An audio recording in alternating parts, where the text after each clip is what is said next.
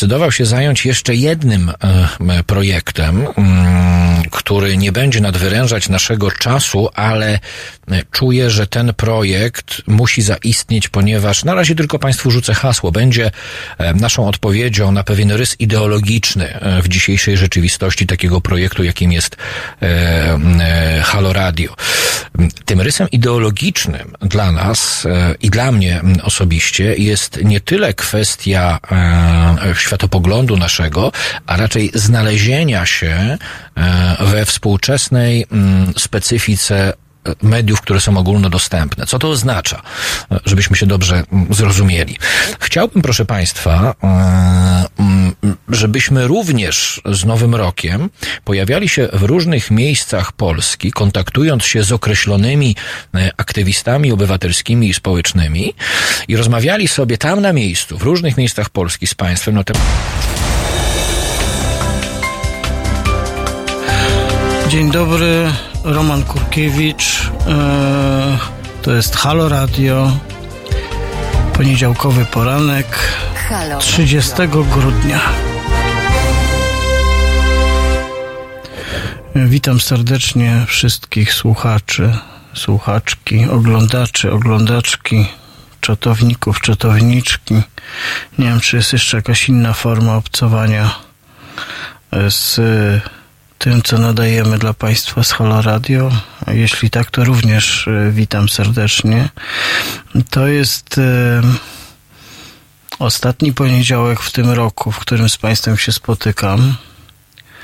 Prawdę mówiąc, całe Halo Radio spotyka się w ten poniedziałek e, z Państwem w tym roku po raz ostatni. Nie tylko ja jeden. W związku z tym można się zastanawiać, czy coś z tego wynika dla nas, czy nie. Otóż moim zdaniem wynika niewiele. I o tym będę rozmawiał. Oprócz tego, że jak się spotkamy za tydzień, to już można powiedzieć, Halo Radio będzie miało rok. No bo jak zaczęliśmy w 2019, a będziemy nadawać w 2012, to znaczy, że że już nadajemy od prawie roku. To jest dość niezwykłe. Chociaż oczywiście uczciwie mówiąc pamiętamy, że zaczęliśmy nadawać w pierwszych dniach października 2019 roku. Ponieważ to jest taki dziwny moment, e, e, to jest taki dziwny moment, ta końcówka roku, te ostatnie dni, właściwie ostatni tydzień, czasami ostatni miesiąc, Mhm, kiedy rozpamiętujemy, co się wydarzyło, na ile ten rok był niezwykły, na ile odbiegał od naszych doświadczeń z poprzednich lat, na ile spodziewamy się, że kolejny rok będzie odmienny, że kolejny rok przynosi, przyniesie coś innego, często coś lepszego, to y, ja akurat dzisiaj postanowiłem nie robić żadnych podsumowań, chyba że Państwo będziecie mieli ochotę robić podsumowania. Ale mam takie poczucie, że mm, cały ten rytuał podsumowań jest takim wybiegiem, który sprawia, że wpadamy w taką dziwną, dość otępiającą rutynę, która mówi, na pewno było w tym roku 10 najlepszych książek, albo 10 najlepszych filmów, albo 10 najlepszych programów radiowych, albo 10 e, najlepszych kobiet, albo 50 najlepszych mężczyzn. Jakoś nie podzielam tego przekonania, że te magiczne liczby okrągłe w systemie dziesiętnym mają wyznaczać jakiś rytm, w którym to podsumowujemy. To jest trochę też chyba jak z czasem w ogóle, że teoretycznie mamy tę samą miarę czasu. Tak, jest teraz dla nas wszystkich, którzy jesteśmy w Polsce, w Warszawie, godzina siódma rano i pięć minut. I, I wydawałoby się, że ten czas tak samo płynie. Nie wiem, o której Państwo rozpoczęliście dzień, ale ja już jestem kilku godzin na nogach, więc dla mnie to już jest prawie środek dnia. Chociaż za oknem ciemno jest ta przepiękna, niezwykła, obrzydliwa pogoda w okolicach zera stopni, czyli takie nie wiadomo co, ani to, ani tamto. I zimno, ale nie przeraźliwie zimno i nieprzyjemnie, a z drugiej strony dzień coraz dłuższy. Także nie będziemy robić podsumowań. Znaczy ja nie będę, chyba że Państwo mi narzucicie albo podsuniecie taki pomysł, że warto robić jakieś podsumowania, albo właściwie jedyne podsumowania, które są interesujące, to takie z Waszej perspektywy, że coś było niezwykłego, co wyrastało poza takie powszechne doświadczenie. Wrócę jeszcze do tego czasu, bo nie skończyłem tego wątku, że, że nasz czas płynie przecież bardzo indywidualnie. Nasze odczucie czasu jest e, skrajnie subiektywne i wiemy, że czasami ten czas się niewiarygodnie dłuży, tak jak no może to nie jest najlepszy przykład, tego nie podam, e, albo pędzi jak, e, jak oszalały. Jest funkcją naszego wieku, naszego miejsca w życiu, naszego doświadczenia, naszej sytuacji, e, naszego zdrowia fizycznego, psychicznego, jakiegokolwiek. Jest funkcją sytuacji politycznej, jest y, funkcją bardzo wielu innych zmiennych czynników.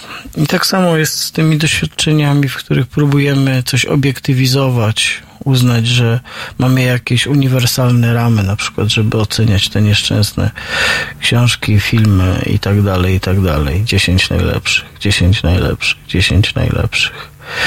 Y, jestem tym trochę zmęczony, więc nie będę robił tych podsumowań nie mam jakiejś takiej apokaliptycznej wizji, że kończy się jakiś niezwykły rok, a zaczyna się jeszcze bardziej niezwykły, chociaż oczywiście i ten miał w sobie mm, pewnie rzeczy warte zapamiętania i kolejny będzie miał istotne wydarzenia, przyniesie istotne wydarzenia, które mogą mieć wpływ na nasze życie. No ale to są właściwie truizmy, bo każdy rok coś takiego przynosi dla większości z nas, więc może nie ma się co tutaj tak ekscytować. Mm, jak powiedziałem, że takiej apokaliptycznej wizji nie mam, to być może potem przypomnę, czy przywołam taki tekst e, Dwina Bendyka, jeśli mam to gdzieś go, mam. E, ale to, to za jakiś czas, bo, bo z rzeczy, które wydają mi się ważne i do zapamiętania w tym roku, i zresztą nie tylko mnie, mm, to są rzeczy związane z tym, jak postrzegamy i jak się odnosimy do czegoś, co się nazywa e, katastrofą klimatyczną. I, e, I w związku z tym mm, przywołam jakieś teksty, które wydają mi się istotne w ciągu ostatnich dni, które się ukazały w tej sprawie. Również tekst Edwina Bendyka o takim myśleniu właśnie postapokaliptycznym. E, chociaż na razie tą postapokalipsę mamy głównie e, w wytworach sztuki, E, tak. Komputery nie wybuchają. No komputery nie wybuchają. Wybuchają histerie. Wybuchają różne histerie. Tak, tamta histeria milenarystyczna była rzeczywiście niezwykła. Z tego co pamiętam, to chyba się nic nie stało po prostu. I tak to właśnie jest z histeriami. Opanowują całe połacie świata. Miliony ludzi wpadają w dygot, a potem nic. Tak się budzą nadzieje i grozy, przerażenie i nadzieje. Zobaczymy, zobaczymy. Tutaj yy, tak propozycja niebinarna forma słuchania haloradia. Nie, hmm, czyli jaka właściwie? Nie wiem. Nie wiem, co przez to yy, tutaj pan słuchacz chciał powiedzieć, ale może coś w tym jest, nie wiem. Nie wiem, nie znam się.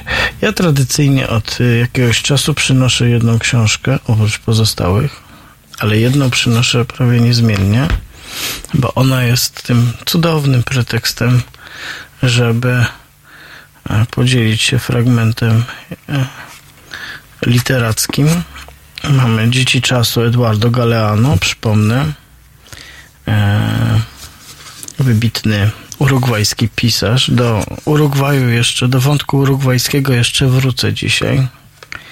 Pewnie Państwo nie wiecie dlaczego, ale Urugwaj dzisiaj dla mnie jest ważny. E, Galeano, który jest e, takim właśnie e, jest pisarzem urugwajskim, wybitnym. Ukazała się jego książka Dzieci Czasu, która jest takim zapisem takich małych pruz rozpisanych na każdy dzień roku i co jest bardzo wygodne, bo jakby mamy taki kalendarz literacki ze sobą, który nas wybija z tego rytmu, że coś się naprawdę dzisiaj stało, bo nic się nie stało istotnego. I nie zanosi się, żeby coś bardzo istotnego się dzisiaj wydarzyło. No więc zawsze możemy przywołać e, fragment literatury. No i ku braku własnego zaskoczenia i zaskoczeniu Państwa przeczytam dzisiaj e, ten kawałek, który jest przeznaczony na 30 grudnia. No bo to się tłumaczy jakoś, prawda? Jest dzisiaj 30 grudnia, prawda? Tak. Tu jest pełna zgoda między nami. Eee, my to Galeano. Muzyką jesteśmy. Kiedy nadstawię ucha, słyszę muzykę docierającą z daleka, z przeszłości, z innych czasów, godzin, których już nie ma, żywotów, które upłynęły. Może nasze życie zrobione jest z muzyki. W dniu zmartwychwstania moje oczy otworzą się znów w Sewilli z Boabdila, ostatniego władcy muzułmańskiej Hiszpanii. To jest taki cytat, koniec. I to właściwie jest bardzo piękny fragment. Ja mm, też y, już o tym mówiłem, ale kiedy przynoszę tego Galeano do radia, to nigdy nie czytam wcześniej tego fragmentu, który mam przeczytać. Nigdy go nie otwieram na dacie, która właśnie nadeszła, na dniu, który się pojawił. Więc on jest dla mnie takim samym przeżyciem jak dla Państwa. Zobaczymy, jak będzie za rok, kiedy 30 grudnia znowu to przeczytam. To właściwie taki fajny, e, świetny zwyczaj, świecki, świetny świecki zwyczaj, żeby czytać jedną książkę przez cały rok. A jak Państwo wiecie, to się będzie zmieniało. Za wiele, wiele lat no, chyba to jest do policzenia, ale dzisiaj teraz tego nie zrobię na szybko. Chyba, że ktoś z Państwa mi pomoże. Za ile lat przeczytam całą książkę, zakładając, że będę się z Państwem spotykał dwa razy w tygodniu, tak jak teraz, w poniedziałki i czwartki. Daty się będą przesuwać. Ile lat potrzebuję na przeczytanie w takim rytmie całej książki Galeano? Dobre pytanie. Zwykłe, proste pytanie matematyczne trzeba użyć jakiejś sekwencji kombinatorycznej, wydaje mi się, prostego wzoru, prawda? I już.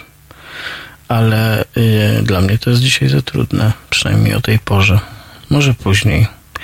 Y, wrócę do tego wątku, bo o muzyce chciałem porozmawiać. Właściwie chciałem porozmawiać z Państwem i zapraszam do tej rozmowy, czyli zapraszam do dzwonienia 22 390 59 22 o muzyce chciałem porozmawiać w takim kontekście,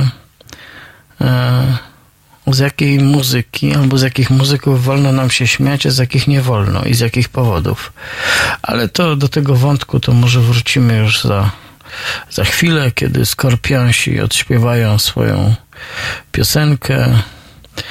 E, no i zapraszam do słuchania i uczestniczenia w naszym programie w Halo Radio w ten poniedziałkowy poranek.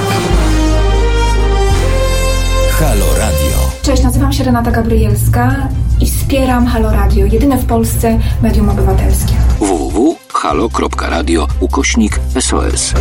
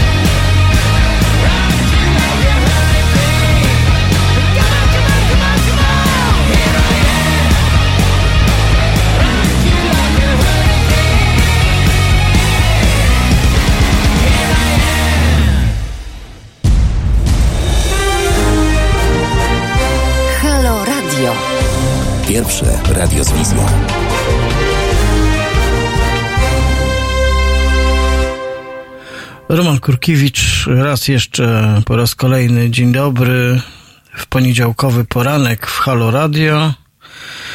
E, to jest 30 grudnia 2019 roku. W tym roku już e, w Halo Radio tego roku przywoływać nie będę, w sensie, że to jest ostatni, ostatni dzień w tym roku, w którym z Państwem się spotykam, a Państwo tutaj z nami.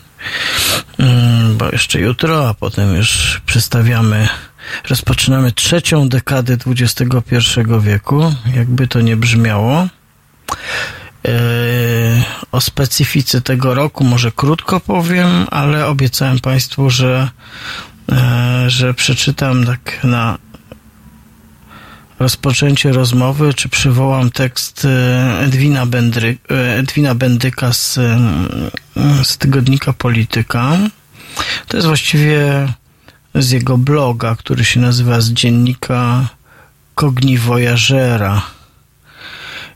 I to mi się wydaje, że to jest właściwie temat roku poprzedniego, czyli tego, który jeszcze mamy i nadchodzącego i naj, najbliższych lat, dlatego to jest temat wart rozmowy, chociaż i jest poważny, i groźny, i niepokojący, i właściwie chwilami mm, przekraczający naszą wyobraźnię, ale może dlatego warto.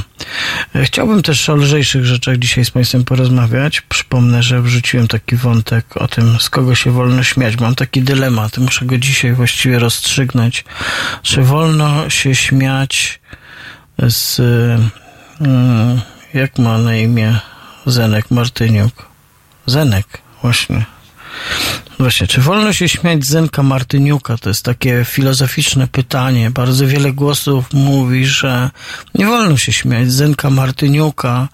A właściwie nie tyle nawet Zenka Martyniuka, co nie wolno się śmiać z jego muzyki.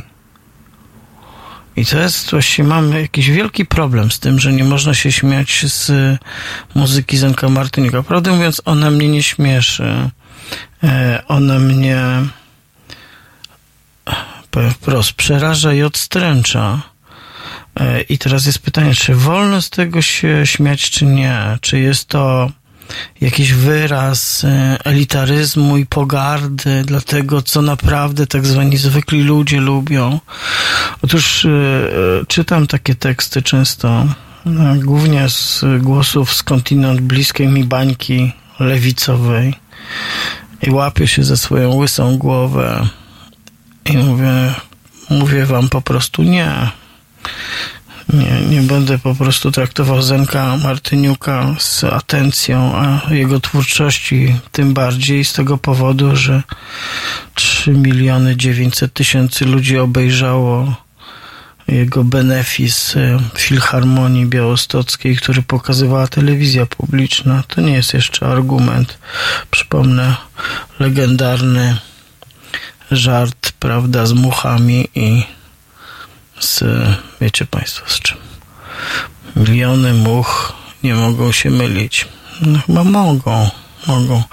Y, też często się mówi o tym, że mm, niechęć do muzyki albo brak uznania dla muzyki Zenka Martyniuka polega z takiego wyższościowego podejścia i z pogardzania tak naprawdę całym życiem ludzi, którzy przy takiej muzyce się bawią. Ludzie bawią się przy tej muzyce, to prawda.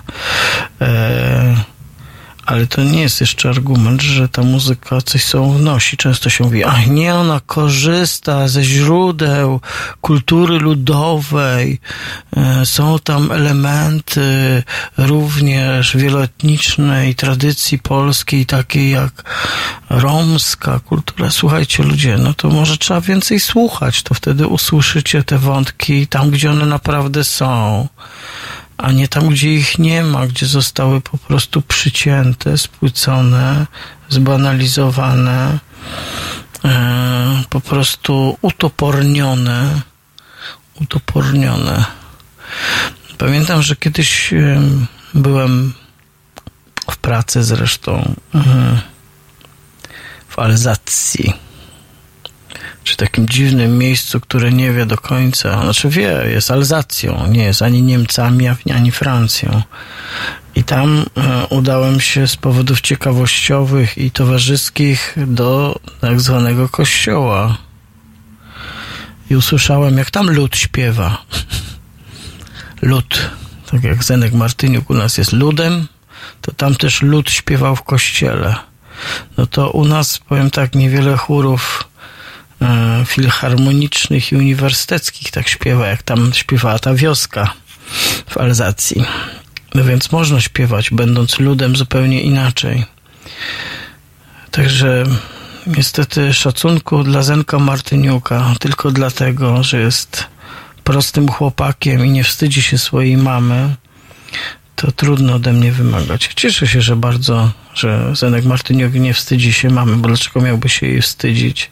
Ale to jeszcze za mało, żeby to, co robi ze swoim właściwie aż mnie zdrygnęło głosem, tą paramelodyką, tym wszystkim. Abstrahuję od tego, że pojawiły się ciekawe bardzo wątki na temat tego, jak Zenek Martyniuk plagiatuje, korzystając oczywiście z identycznych źródeł takiej samej muzyki z niedalekiej e, przestrzeni, czyli Okazuje się, że właściwie można znaleźć jego wielkie przeboje, zaśpiewane wcześniej przez Litwo Disco, Rusko Disco i inne tego typu zespoły. Bardzo ciekawy znalazłem takiego blogera muzycznego, czy youtubera, nie wiem. I on to po prostu prześledził, wygrzebał. Wstrząsające. A, także niestety nie ma litości dla Zenka Martyniuka. Nie widzę powodów. I przejdę od Zenka Martyniuka płynnie do Edwina Bendyka i przeczytam Państwu albo fragmenty, albo prawie cały tekst z bloga, wpis z bloga pod tytułem Ekologia i klimat, pokusa katastrofizmu. Wydaje mi się, że to są bardzo ciekawe wątki, a z drugiej strony bardzo to Edwin Bendyk sprawnie podsumowuje i robi taki erzac. Nasz dom płonie, mówił w 2002 roku prezydent Francji Jacques Chirac. Grety Thunberg nie było jeszcze na świecie, choć to dziś jej zarzuca się dziecięcą przesadę i straszenie ekologiczną apokalipsą. Czy rzeczywiście bać się końca świata? Myślenie apokaliptyczne należało zawsze do kultury, o czym znakomicie przypomniał René Girard w ostatniej swojej książce Apokalipsa tu i teraz. Coś się jednak zmieniło. I coraz częściej źródłem nastrojów apokaliptycznych są doniesienia naukowe. Apokaliptyka naukowa.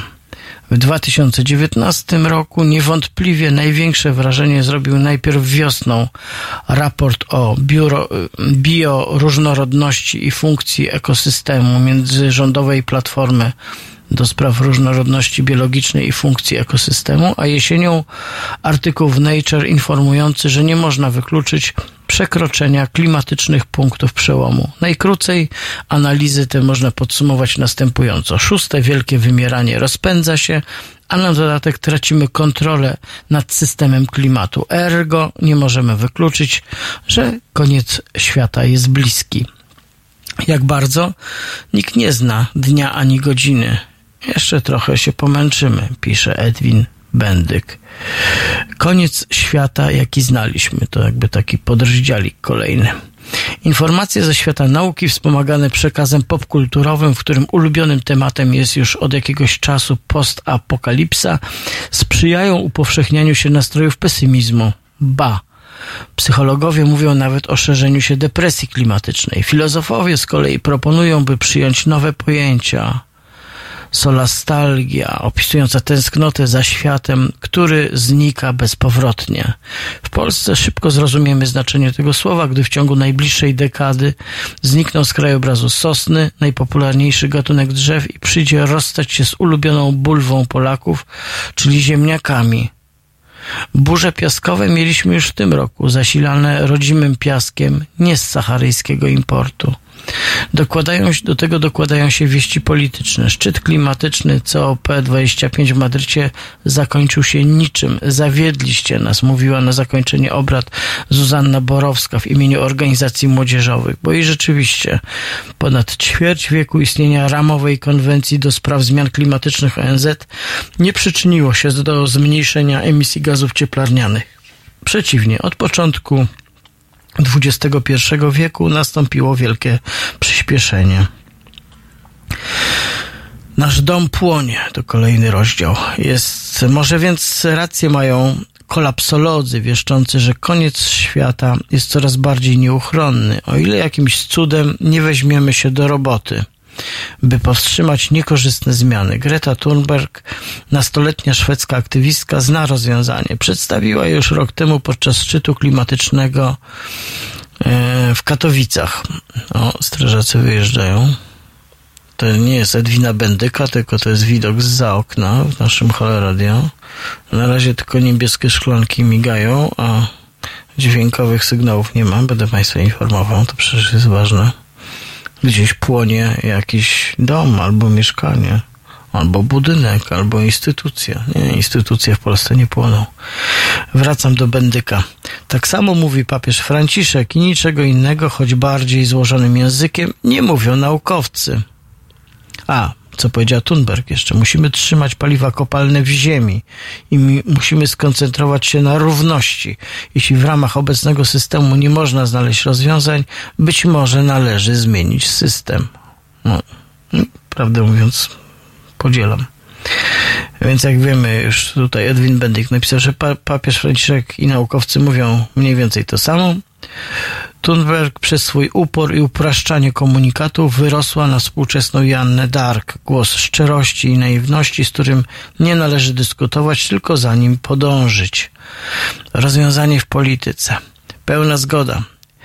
Jest wszakże z prostą i obiektywnie słuszną receptą Grety Thunberg pewien problem. Jej realizacja wymaga uruchomienia procesu politycznego, którego stawką jest budowa systemu ekologicznej socjaldemokracji. Tylko w takim modelu da się pogodzić cele ekologiczne z celami sprawiedliwości społecznej. Czy taki system jesteśmy w stanie stworzyć, skoro wisi nad nami widmo apokalipsy i braku czasu? I tu jest największy, i tu jest właśnie największy problem z myśleniem katastroficznym, który jest szczególnym, skrajnym przypadkiem myślenia technokratycznego. Opiera się ono na pewności scenariusza rozwojowego, w tym pewności, w tym przypadku pewności katastrofy, więc wzywa do natychmiastowych, podpowiadanych przez naukę i ekspertów działań. No, dalszy ciąg tego tekstu przeczytam Państwu już za chwilę po kultowej piosence Rolling Stonesów. Zapraszam.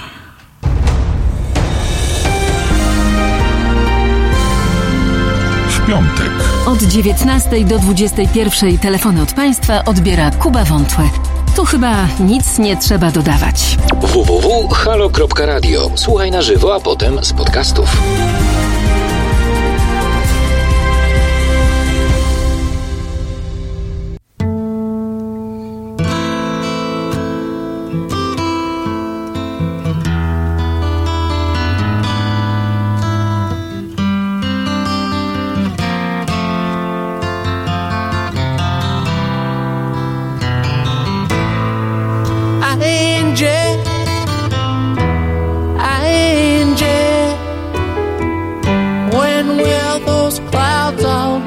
第一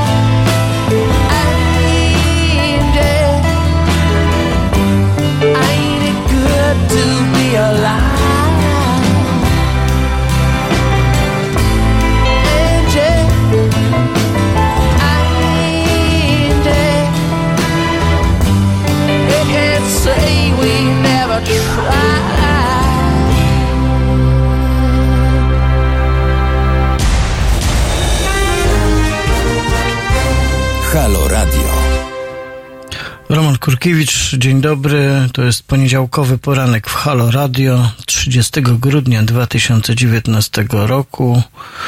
E, już niebo takie powiedziałbym widać jego gra, granat. Była czerń, ale już jest granat. Strażacy w końcu wyjechali cicho albo w ogóle zgasili światła. Nie wiem, nie widzę do końca. Czy są, czy pojechali. Nie trąbili. Są. Fałszywy alarm. Albo tylko próba po prostu świateł. To była próba świateł. Dobra, wracam do mm, tekstu blogowego Edwina Bendyka z jego blogu e, Kogni Voyagera. I tak, skończyliśmy na tym, że że mamy taką że mamy taki takie rozwiązanie hmm, którym powiedział Bendyk, że właściwie potrzebujemy systemu ekologicznej socjaldemokracji i czy możemy go stworzyć. No to jest model technokratyczny. Czyli, że jest problem i naukowcy i eksperci powiedzą, jak go rozwiązać. Wynikająca z takiego myślenia bezalternatywność prowadzi do eliminacji polityki, zwłaszcza polityki demokratycznej, skłania do poszukiwania rozwiązań kuszących szybką skutecznością. Stąd pokusa oświeconego autorytaryzmu, który najlepiej poradzi sobie z sytuacją ekologicznego stanu wyjątkowego.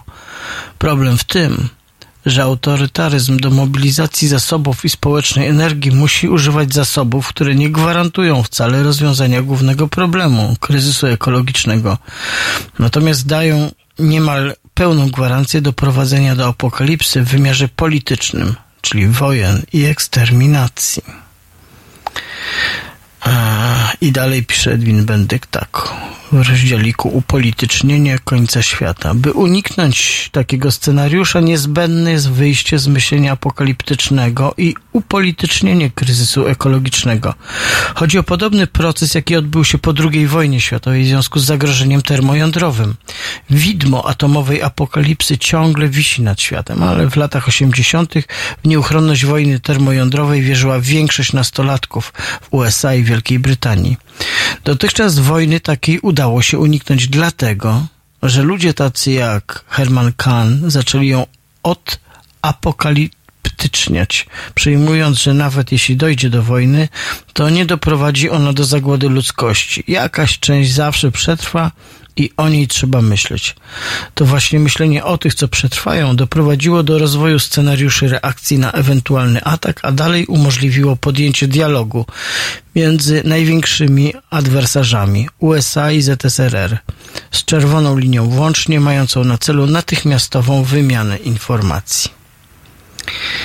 E, w przypadku kryzysu ekologicznego chodzi o odwrotną sytuację. Upolitycznienie groźby apokalipsy atomowej uchroniło przed nią przez brak działania. Nikt nie użył broni termojądrowej. Upolitycznienie groźby apokalipsy ekologicznej ma uruchomić adekwatne działanie, czyli zbudowanie nowego systemu społeczno-politycznego, owej umownej, ekologicznej socjaldemokracji lub krócej demokracji ekologicznej. I to jest właściwie niemal, niemal końcówka tego tekstu. Na tym skończę zresztą. Jak Państwo chcecie, możecie sobie znaleźć na Antymatrixie blogu Edwina Bendyka. E, czyli właściwie jest tak, że ta apokalipsa jest źródłem dla Edwina Bendyka do optymizmu. E, to ciekawe, bo tym strachu przed bronią, e, przed bronią jądrową, e, przed wojną, przed konfliktem termojądrowym ostrzegała taka jedna książka właściwie. To była Hiroshima e, Hesleya, która się ukazała w 1946 roku i ona ukształtowała myślenie całego pokolenia, właściwie kilku pokoleń na temat tego, że należy tej ewentualności za wszelką cenę uniknąć. I chociaż parokrotnie ludzkość była blisko tego konfliktu, to do takiego starcia atomowego nie doszło. Wciąż Hiroshima i Nagasaki to są dwa miejsca dotknięte, dotknięte taką katastrofą. Oczywiście, jak się y, zagłębimy w ten wątek, że nieliczni przetrwają, to jest pytanie, którzy nieliczni? Którzy nieliczni, a którzy większościowi zginą? I tutaj zaczynają się kłopoty tak naprawdę, ponieważ tak zwani bogaci przygotowują się do apokalipsy, żeby się schronić. I mają na to pieniądze, środki, budują scenariusze, przygotowują się, ale większość z nas jest poza tymi scenariuszami. No cóż. Hm. Nie wiem, co Państwo o tym myślicie. Może nie jest dobrze zaczynać od apokalipsy, chociaż ma ona tydzień, chociaż ma ona przedsmak optymistyczny. Z drugiej strony, ile czasu można też y, chować łeb w piasek i zamykać oczy i odwracać głowę od tego, co nam, co nam się tutaj wydarza. Więc y, w tym sensie wydaje mi się, że jest istotne, żeby o tym rozmawiać i próbować się nad tym pochylać. Nawet jak wrzucam przez chwilę wątek Zenka Martyniuka. Zenek Martyniuk nie śpiewa o apokalipsie ekologicznej. Może dlatego warto się śmiać Zenka Martyniuka. A co to będzie, jak zacznie śpiewać? Boże drogi. Czy chcemy mieć Zenka Martyniuka po swojej stronie? Czy Zenek Martyniuk powinien podążać za Gretą Thunberg? To są bardzo istotne pytania. I właściwie wtedy dopiero będę w pełni skonfundowany, kiedy Zenek Martyniuk zamiast śpiewać o oczach zielonych i, i tych wszystkich historiach, którymi, którymi naprawdę jestem wstrząśnięty, kiedy ich słucham. Słucham, no bo trudno się zupełnie od tego oderwać. W takim sensie nie, że to mnie fascynuje, bo nie. Ale też e, próbuję zrozumieć tych, którzy bronią tej muzyki. Jeśli to muzyka w ogóle się wydaje, że dźwięki to jeszcze nie jest muzyka. Że przypadkowe połączenie teoretycznie harmonijnych dźwięków z jakąś próbą tekstu, próbą tekstu, bo można powiedzieć, że oczywiście każdy grafomański tekst jest równie tekstem i kto miałby oceniać, że jeden tekst jest grafomański, a inny nie. No mamy instrumenty, żeby to oceniać. Mamy to. To nie znaczy, że wszyscy mają czytać Prusta na przykład. Eee, ale Właściwie potrafimy ocenić tekst grafomański od tekstu niegrafomańskiego. Podobnie jest z muzyką, więc może nie udawajmy, że się czegoś nauczyliśmy, że w muzyce e, również istnieją jakieś miary. Nie chodzi o same gusta, bo są, jest muzyka, której możemy przecież docenić walory, a nie musimy jej lubić, ani przepadać za nią, ani wracać do niej. Są dwie różne rzeczy. ale jak na razie nie chcecie Państwo zadzwonić, żeby się podzielić swoimi uwagami na temat Zenka Martyniuka. Ja w każdym razie, mimo e, tego, że nie lubię pogardliwej wyższości wobec tak zwanych klas ludowych, z których sam zresztą się w jakimś sensie wywodzę, przecież, to mm, to po prostu nie, nie ma mojej zgody na to, żeby się zachwycać Zenkiem Martyniukiem, doceniać i otaczać takim immunitetem po prostu niekrytykowalności. Że w ogóle powiem tak, że zjawisko krytyki chyba nie dotyczy Zenka Martyniuka, bo na krytykę to trzeba zasłużyć jakimś, jakąś, jakąś formą, w której się swoją twórczość uprawia. Otóż same zarobki i miliony ludzi siedzących albo śpiących przed y, telewizorami. To jest, wiecie Państwo, wielka tajemnica słynnych badań oglądalności. Kiedy jeszcze w dawnych latach miałem dostęp do analizy tych badań, to na przykład nocą, jeśli chodzi o wyniki, królem oglądalności był tak zwany obraz kontrolny TVP. Nie mówię nawet o tak zwanych udziałach w rynku, bo po prostu sprawiał łomot wszystkim najdroższym produkcjom, ale w, w, w liczbach bezwzględnych to też było zawsze 100 tysięcy ludzi. Na przykład 100 tysięcy ludzi ogląda obraz kontrolny. Także było to bardzo ciekawe. Było to bardzo ciekawe. Mm. Robert, tak? Dobra, dzięki, już rzucam. Mamy, mamy telefon. Dzień dobry. Dzień dobry, panie Romku. Dzień, dobry. Mam na imię Robert. y, Mam taką, znaczy chciałem powiedzieć taką rzecz, prosił pan o telefony w sprawie, rozumiem, że przede wszystkim y, naszego ulubionego artysty polskiego, czyli Zenona Martyniuka, więc ja bym chciał taką jedną rzecz powiedzieć. Tak. E, Nie przeszkadza, jeśli mogę oczywiście. Jasne, jasne, proszę mówić. Mm, Nie przeszkadza mi żadna muzyka, może, może tak to powiem. I Naprawdę? nie mam pretensji do ludzi, że słuchają, nie wiem, Zenka Mhm. Martyniuka czy innych wykonawców tego typu i tego nurtu, bo każdy może słuchać muzyki, jaka mu się, jaka mu, że tam, że tak powiem, w duszy gra.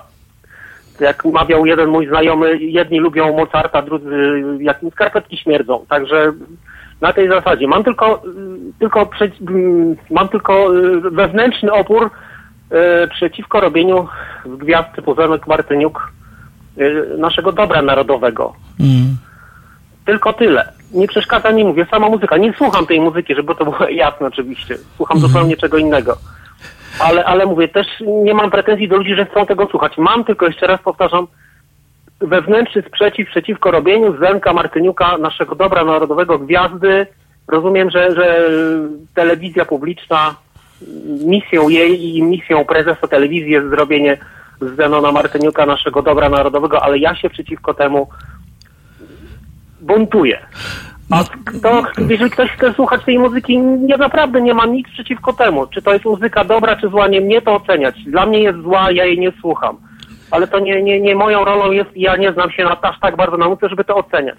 Natomiast mówię, nie róbmy z Zenona Martyniuka gwiazdy i dobra no- narodowego, nie róbmy dobra narodowego weselnego grajka. No o, może tak to nazwijmy. Tylko tyle chciałem. Dziękuję bardzo. Jasne, bardzo dziękuję panie Robercie za ten głos. No ja generalnie się zgadzam. Znaczy nie chodzi mi o to, żeby przecież zabraniać muzyki, e, granej e, w ten sposób i śpiewanej w ten sposób. Tak? Znaczy mamy do czynienia z muzyką wykonywaną w sposób bardzo prosty, toporny, ale to nie jest nic złego. Można powiedzieć, że nie wiem, no Beatlesi też właściwie grali prostą muzykę. No może nie zawsze, ale w dużej mierze. Tak? Dziesiątki, setki zespołów grały prostą muzykę. E, Natomiast e, e, tutaj łączy się kilka wątków, czyli jakiś rodzaj rzeczywiście grafomańskiej, melodramatycznej treści z kuriozalną manierą wykonawczą tak naprawdę, czyli śpiewaniem, które, mm, które też bardzo łatwo chyba parodiować. No i y, tą nobilitacją, o której pan Robert mówił, że rzeczywiście nagle państwo polskie, jeśli tak możemy powiedzieć, jeśli możemy powiedzieć, że instytucja telewizji publicznej ciągle jest instytucją państwową, a nie partyjną, ja bym się nie zgodził.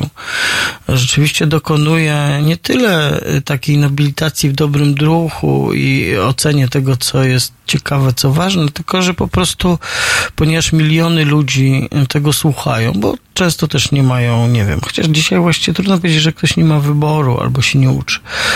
Y, Więc, y, bo mamy dostęp przez internet do wszystkiego, czego można słuchać, tak? Ale być może po prostu się nie uczymy słuchać też. To jest e, ciekawe. Jest pytanie, czy powinniśmy się uczyć słuchać, czy nie. Jeśli ktoś z Państwa się uczył słuchać, to znaczy słuchał muzyki, albo jeszcze lepiej grał lub śpiewał, no to wie, że e, nasze własne gusty się zmieniają, że w miarę słuchania częściej i więcej, słyszymy więcej i inaczej.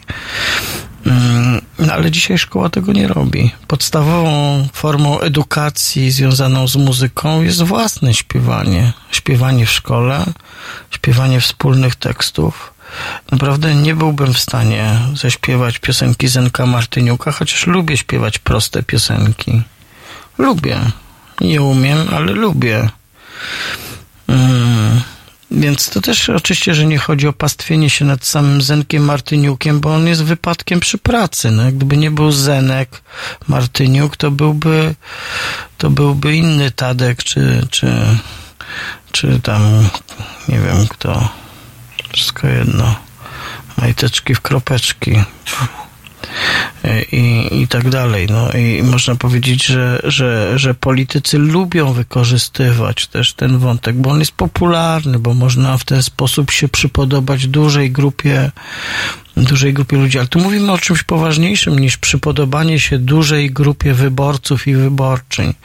Mówimy o czymś takim, że właściwie przestała istnieć edukacja muzyczna, że nie śpiewamy razem, ja tu kiedyś poruszałem taki wątek, że na przykład polskie manifestacje są polityczne, są takie przeraźliwie nudne i nieciekawe, bo one nie, nie pulsują muzyką, a nawet jak pulsują, to jest muzyka odtwarzana, a nie śpiewana. Wystarczy sobie zobaczyć takie tętniące życie manifestacje gdzie indziej, gdzie tłum jest w stanie zaśpiewać wspólną piosenkę, gdzie tłum e, czy wielu ludzi razem stanie obok siebie jest w stanie zaśpiewać coś, co jest naprawdę e, innym, innym e, inną reakcją na rzeczywistość muzyczną niż to, co robi disco polo, tak? I oczywiście, że ten rodzaj muzyki mamy w wielu kulturach. To nie jest tylko tak, że to jest charakterystyczne przecież dla, e, dla środkowo-wschodniej Europy, bo mamy Włochów, którzy po prostu tutaj położyli kamienie węgielne, całe kopalnie, powiedziałbym, całe złoża węgla muzycznego pod ten gatunek, e, aczkolwiek dużo subtelniej, chociaż może bez przesady. Więc, e, więc sobie myślę tak, że to nie jest takie proste wynikanie, że nieakceptowanie tej muzyki, co nie znaczy, że przecież zabraniamy słuchać disco polo, nie mamy takich mocy, niestety. E, jest pogardą dla realnych problemów e, ludzi, którzy tej muzyki słuchają. No, takiej muzyki słuchają, bo też nikt im nie zaproponował niczego innego, bo się nie nauczyli śpiewać. Yy, piosenka Rolling Stonesów, której, której słuchaliśmy, Angie, jest prostą, prostą melodią, prostą piosenką. Nie jest Mozart, nie jest Bach, nie jest Mahler, to nie jest Beethoven, yy, że nie wspomnę o innych kompozytorach trudniejszych, yy, ale to jest jednak coś innego tak. Więc, yy, więc po prostu rzeczywiście nie ma zgody tutaj z prezesem Kurskim. No nie da się słuchać. Nie wiem, czy tutaj Państwo piszecie, że że, że o trzeciej w nocy na weselu to każdy by tańczył przy zenku. No może tak, ale może to nie jest efekt samej muzyki, tylko innych że tak powiem, środków zmieniających świadomość i ich potęgi, prawda? Wyobraźni i, i naszego odlotu. E, no dobrze. To co? To teraz e, tym półapokaliptycznym, martyniukowym akcentem powoli zakończymy naszą pierwszą godzinę rozmowy. Wysłuchamy Zalewskiego, fragment polskiej muzyki. Nie wiem co to. Z przyjemnością posłucham i się odniosę. Zapraszam. To jest poniedziałkowy poranek w Halo Radio. Roman Kurkiewicz. Halo Radio. Hej, cześć, tu Krzysiek Skiba, zespół Big Cyc. Panie i panowie, chciałem zaprosić wszystkich do aktywności, e, o wpłaty, apeluję o wpłaty na Fundację Obywatelską, na Patronajta Fundacji Obywatelskiej. Dość już e, polityków, czas coś zrobić dla obywateli. Politycy są w radiu, są w telewizji, a tutaj buduje się radio obywatelskie bez polityków, gdzie wreszcie obywatele mogliby o sprawach obywatelskich pogadać. Nie jest to związane z Platformą Obywatelską, z żadną partią. Fundacja Obywatelska. Warto wesprzeć. www.halo.radio ukośnik SOS.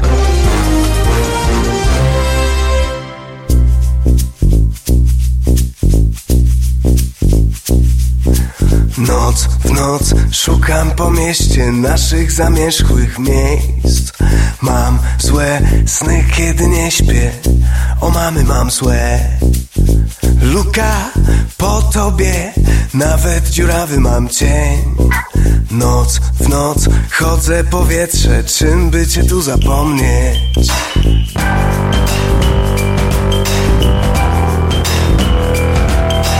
Noc w noc szukam po mieście Naszych zamierzchłych miejsc. Mam złe sny, kiedy nie śpię. Nocą o mamy mam złe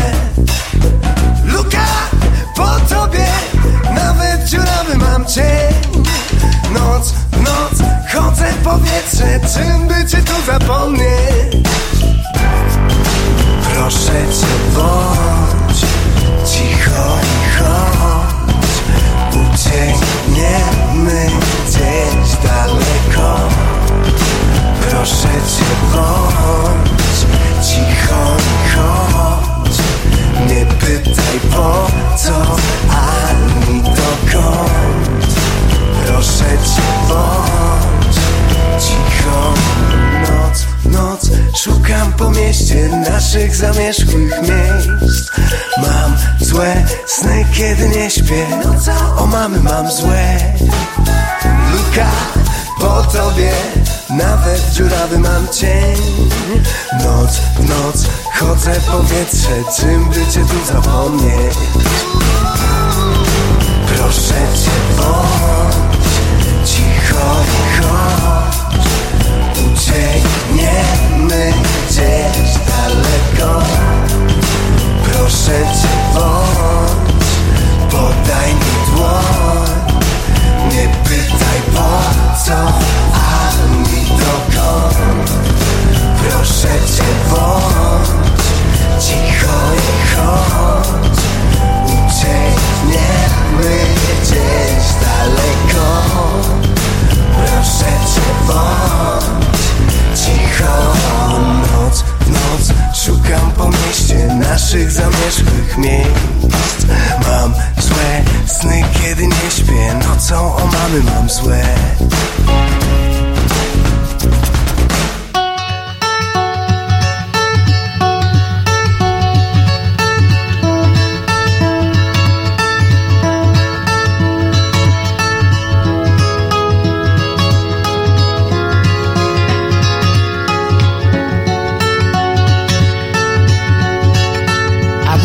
to the morning sky first.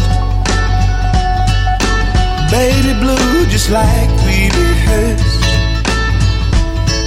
When I get up off this ground, I shake leaves back down to the brown, brown, brown, brown, till I'm clean.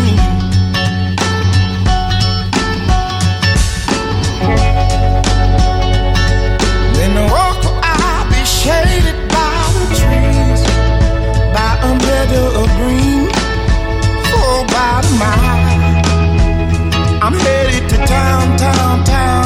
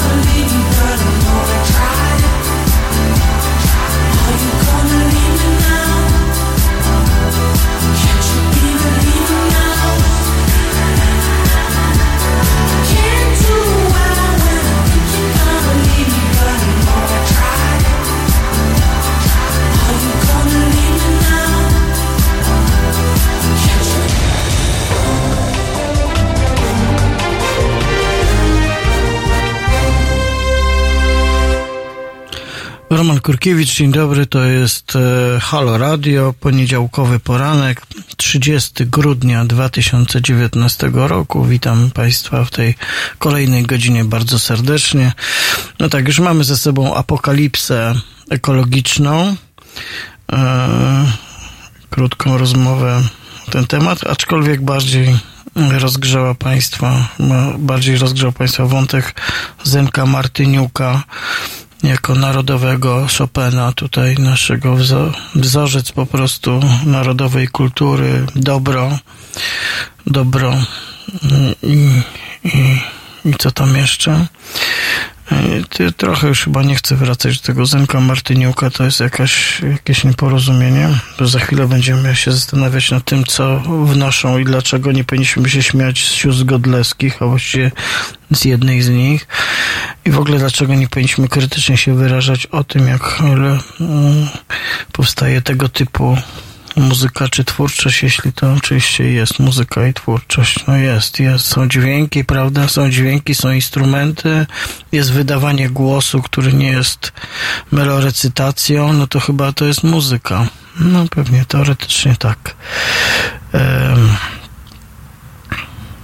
Cóż, chcę to zostawić. Chcę to zostawić już za sobą, żeby się nie, nie zatruwać. Właściwie wątek, który, który chciałem poruszyć z Państwem jeszcze dzisiaj, to są dwa. Jeden jest geopolityczny ewentualnie, o legendarnym ataku Władimira Putina na Polskę E, i o tym, jak oglądamy, że tak powiem, powszechne, politycznie powszechne taką manifestację ramię w ramię przeciwko temu występują politycy tak zwanej opozycji, też zabrał głos jeden z dwóch stand-uperów głównych w Polsce, czyli Mateusz Morawiecki, pełniący funkcję premiera, ale wszystko to w uzgodnieniu z drugim stand-uperem, czyli Andrzejem Dudą. E, Nie uzgodnili stanowisko, parę dni to zatrwa, trwało. To, że to trwało parę dni, no to wyjaśniono, że to po prostu jest odpowiedź na polskich warunkach i Polacy teraz pokażą Putinowi. No też nic nie pokażą Putinowi oczywiście. E, Ani też Putin się specjalnie tym stanowiskiem nie będzie przejmował. E, To jest ciekawy bardzo wątek, jak nagle wzmożenie takie patriotyczne każe wszystkim mówić jednym głosem. Dajcie odpór Putinowi, premierze, prezydencie. Właściwie naprawdę? Czy odpór Mateusza Morawieckiego, który, który ma ksywkę Pinokio i mówi o Putinie, że Putin kłamie. To jest naprawdę coś, co można traktować poważnie. Mm. A tak naprawdę cały problem rozgrywa się pewnie zupełnie gdzie indziej. Trwają międzynarodowe przygotowania do obchodów 75. rocznicy zakończenia II wojny światowej. Niestety z zakończenia tej wojny, wyniku tej wojny i tego rozstrzygnięcia, że udało się pokonać faszystowskie Niemcy i oś e, całą, mm, no to się nie da Związku Radzieckiego wymazać. I przypomnę tylko, że to Brytyjczycy nie dopuścili Amerykanie do tego, żeby Polacy wzięli udział w manifestacji zwycięstwa w 1945 roku, a z kolei wojsko polskie w Moskwie brało udział w takiej, w takiej defiladzie. Więc w tym roku będzie bardzo podobnie, więc po prostu bardzo, bardzo jest ciekawe oglądanie tego, jak, jak Polska tutaj skacze na Putina, który słusznie zresztą przypomniał to, czego pamiętać nie lubimy, że w 1938 roku Polska razem z Hitlerem wzięła udział w aneksie Czechosłowacji i zajęła Zaolzie.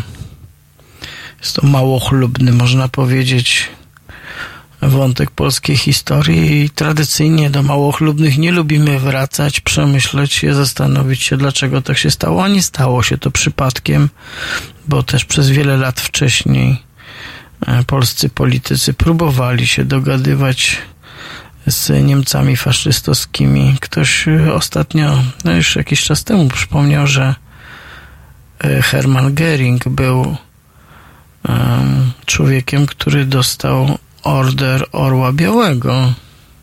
Dzisiaj nie pamiętamy o tej historii. Może warto też pamiętać e, o takim wątku. E, może warto też pamiętać o tym wątku, kiedy w Polsce jeden po drugim znikają pomniki upamiętniające walkę żołnierzy radzieckich. I potem się raz odwinął Putin jakże skutecznie, jakże skutecznie. Co prawda troszeczkę zatkało premiera Morawieckiego, na, na takim opóźnieniu, takim jakimś wewnętrznym automacie nie był w stanie szybko odpowiedzieć, ani służby mu przygotować odpowiedzi w tej sprawie. Tak.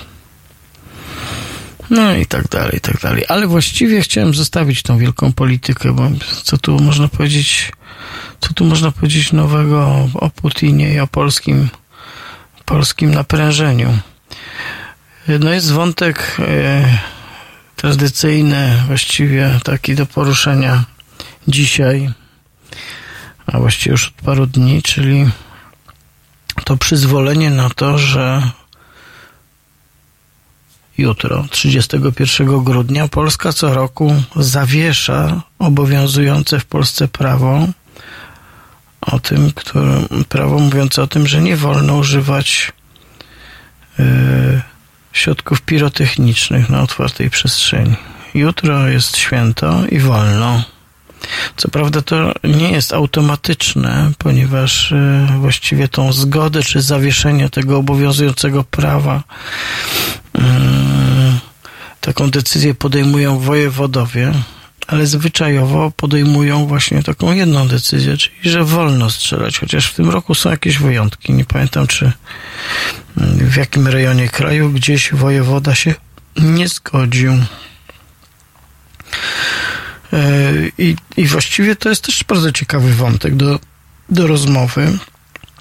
Skąd e, w, e, takie powszechne uwielbienie, akceptacja i rozkołysanie się w tym huku, w tych odgłosach wojennych.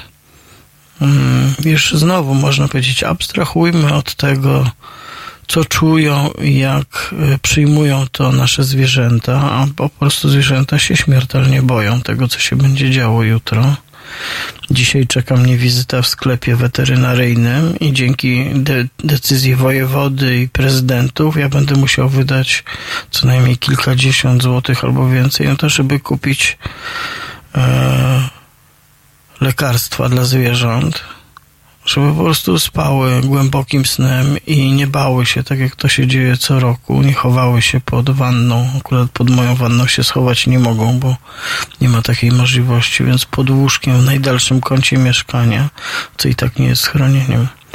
Ale ta fascynacja tym, tą kanonadą, tą po prostu wojną domową, która w sferze dźwiękowej się rozgrywa, w jakimś sensie gdzieś mi łączy się w głowie z muzyką Martyniuka. Jak się człowiek zachwyca Martyniukiem, to potem bomby są dla niego naturalną kontynuacją tej samej muzyki. Bomby, petardy, sztuczne ognie, sztuczne ognie. Już nie chodzi o żadne sztuczne ognie, bo efekty świetne można e, osiągnąć i wywołać bez konieczności wybuchów które są dzisiaj niekontrolowane w żaden sposób. Nie lubię takich momentów, bardzo, bardzo nie lubię. A Państwo jak tam? Lubicie postrzelać sobie troszkę? Nie wiadomo. Ale gdybyście chcieli powiedzieć, czy lubicie postrzelać, czego strzelanie jest fajne, dlaczego w ten sposób uroczyście i niezwykle e, świętujemy pożegnanie starego złego roku i powitanie nowego, wspaniałego, no to, no to co? No to zapraszam, oczywiście, zapraszam. Oczywiście najciekawszy byłby głos w obronie łomotu, kanonady. No tak, tak, ja się też zgadzam z panem Pawłem, który tutaj na naszym czacie mówi, że to powinno być zakazane. Mało, że powinno być zakazane, to powinno być zakazane, karane. Taką miałem wizję nawet, wiecie państwo, szedłem rano, a wczoraj wieczorem już już dobiegały takie głosy, już, już mój pies nie był w stanie spokojnie się wieczorem przespacerować, bo już gdzieś ktoś tam łomotnął, a pies słyszy dużo lepiej niż my. Więc miałem taką wizję, szedłem dzisiaj rano do radia tą ciemną noc i widziałem te tysiące policjantów, które chroniły miesięcznice smoleńskie nadaremno, żeby jeden człowiek nie usłyszał okrzyków politycznych wyrażanych w demokratycznym kraju, które są mu przeciwne. A teraz miliony ludzi będą słyszeć te odgłosy i kanonadę i wybuchy, chociaż sobie tego e, nie życzymy, chociaż jest to wbrew prawu, chociaż jest to e, coś, co po prostu obiektywnie jest szkodliwe dla milionów żywych istot, które się, które się po prostu w przerażeniu albo zrywają do lotu, albo uciekają, albo wyskakują przez okno i tak dalej, i tak dalej. No dobra. Może dosyć paradoksalnie w tym momencie zabrzmi kult, ale niech zabrzmi. Kocham cię, kult. Kocham cię, kult. Kocham cię.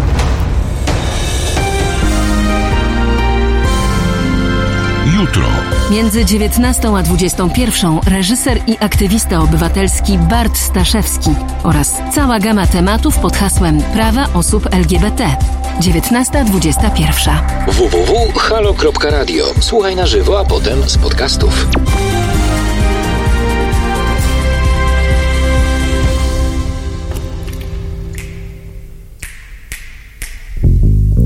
Czekam trzeci dzień, patrzę na drzwi.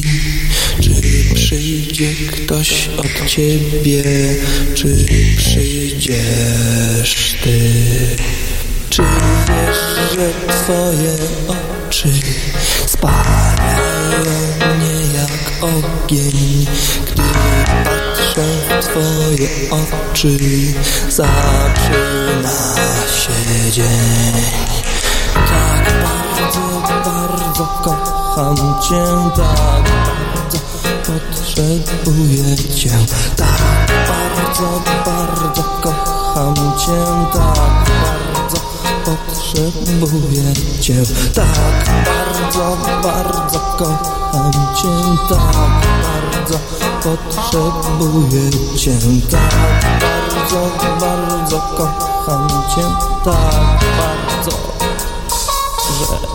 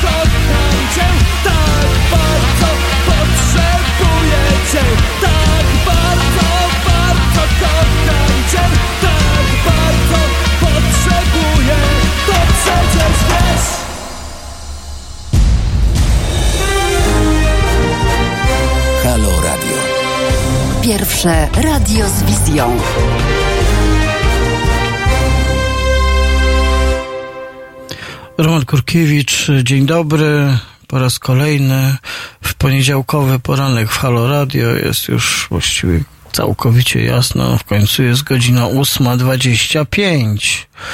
To dlaczego miałoby być ciemno, kiedy przypominam dzień coraz dłuższy? Rozmawiamy o różnych wątkach. Zenek Martyniuk nas bardzo tutaj roz, rozgrzał. E, przypomnę mój pogląd. Otóż Zenka Martyniuka, właściwie chodzi mi o jego tak zwane pieśniarstwo. Śmiać się należy, nie akceptować, nie pochwalać, nie pochylać się z troską. Nie ma tam niczego do pochylenia się oprócz tego, że koleś na czymś, co robi bardzo źle, czego nie umie robić, a być może jeszcze plagiatuje, zarabia gigantyczne pieniądze i znajduje niezwykły poklask. Wzruszać się można naprawdę przy wszystkim. Pytanie, czy jest powodem do chluby, że te wzruszenia przychodzą wraz z tymi koślawymi tekstami i fatalną muzyką. Wiem, wiem, to brzmi strasznie wyższościowo, no ale ja nie mówię Państwu, że macie słuchać wariacji goldbergowskich Bacha w zamian za Martyniuka. Mówię tylko, że ta muzyka jest po prostu jakimś totalnym nieporozumieniem.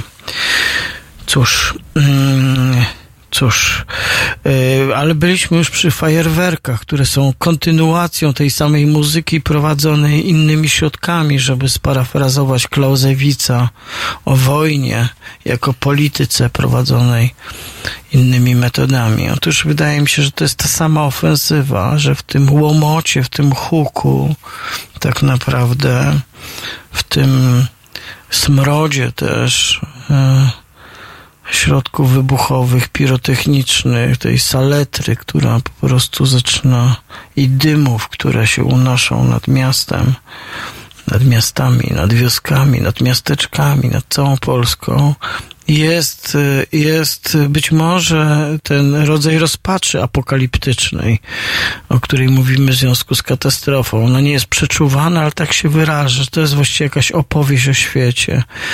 To jest zresztą bardzo ciekawe, że kiedy mówią o braku na przykład pieśni czy śpiewania podczas manifestacji, to one, przepraszam, są zastępowane na przykład wuwuzelami albo tym hukiem e, wybuchających petard, że to jest wyraz polskich poglądów. I być może to jest nasz kłopot, że nie umiemy wyartykułować tego, co naprawdę jest e, bolesne, co jest problematyczne, co jest trudne do wyrażenia, co wymaga od nas e, jakiejś autorefleksji albo krytycznego namysłu, jak chociażby w sprawie polskiej historii, tylko po prostu zagłuszamy to tym łomotem petard. To jest niesamowite, że to jest właściwie nieme, prawda, że manifestacja, która nie śpiewa, a na przykład ryczy tymi wuwuzelami, jest właściwie niema jest milcząca, jest po prostu, nie wyraża żadnej myśli, żadnej opinii, żadnego żądania, postulatu. Czymś bardzo podobnym jest ten łomot sylwestrowy. Po prostu ten pierwszy front ogólnopolski polskich petard, fajerwerków, wszystkich kupionych z dalekich Chin. To jest niesamowite, nie? Czy nie? Że, że to jest jednak coś, co, co się nie działo aż w takiej formie niegdyś. To się rozwinęło. Z drugiej strony można mieć taką nadzieję, że jeśli jest to jakiś rodzaj mody i ten mody, a nie trendu, jest ważne rozróżnienie. Moda a trend.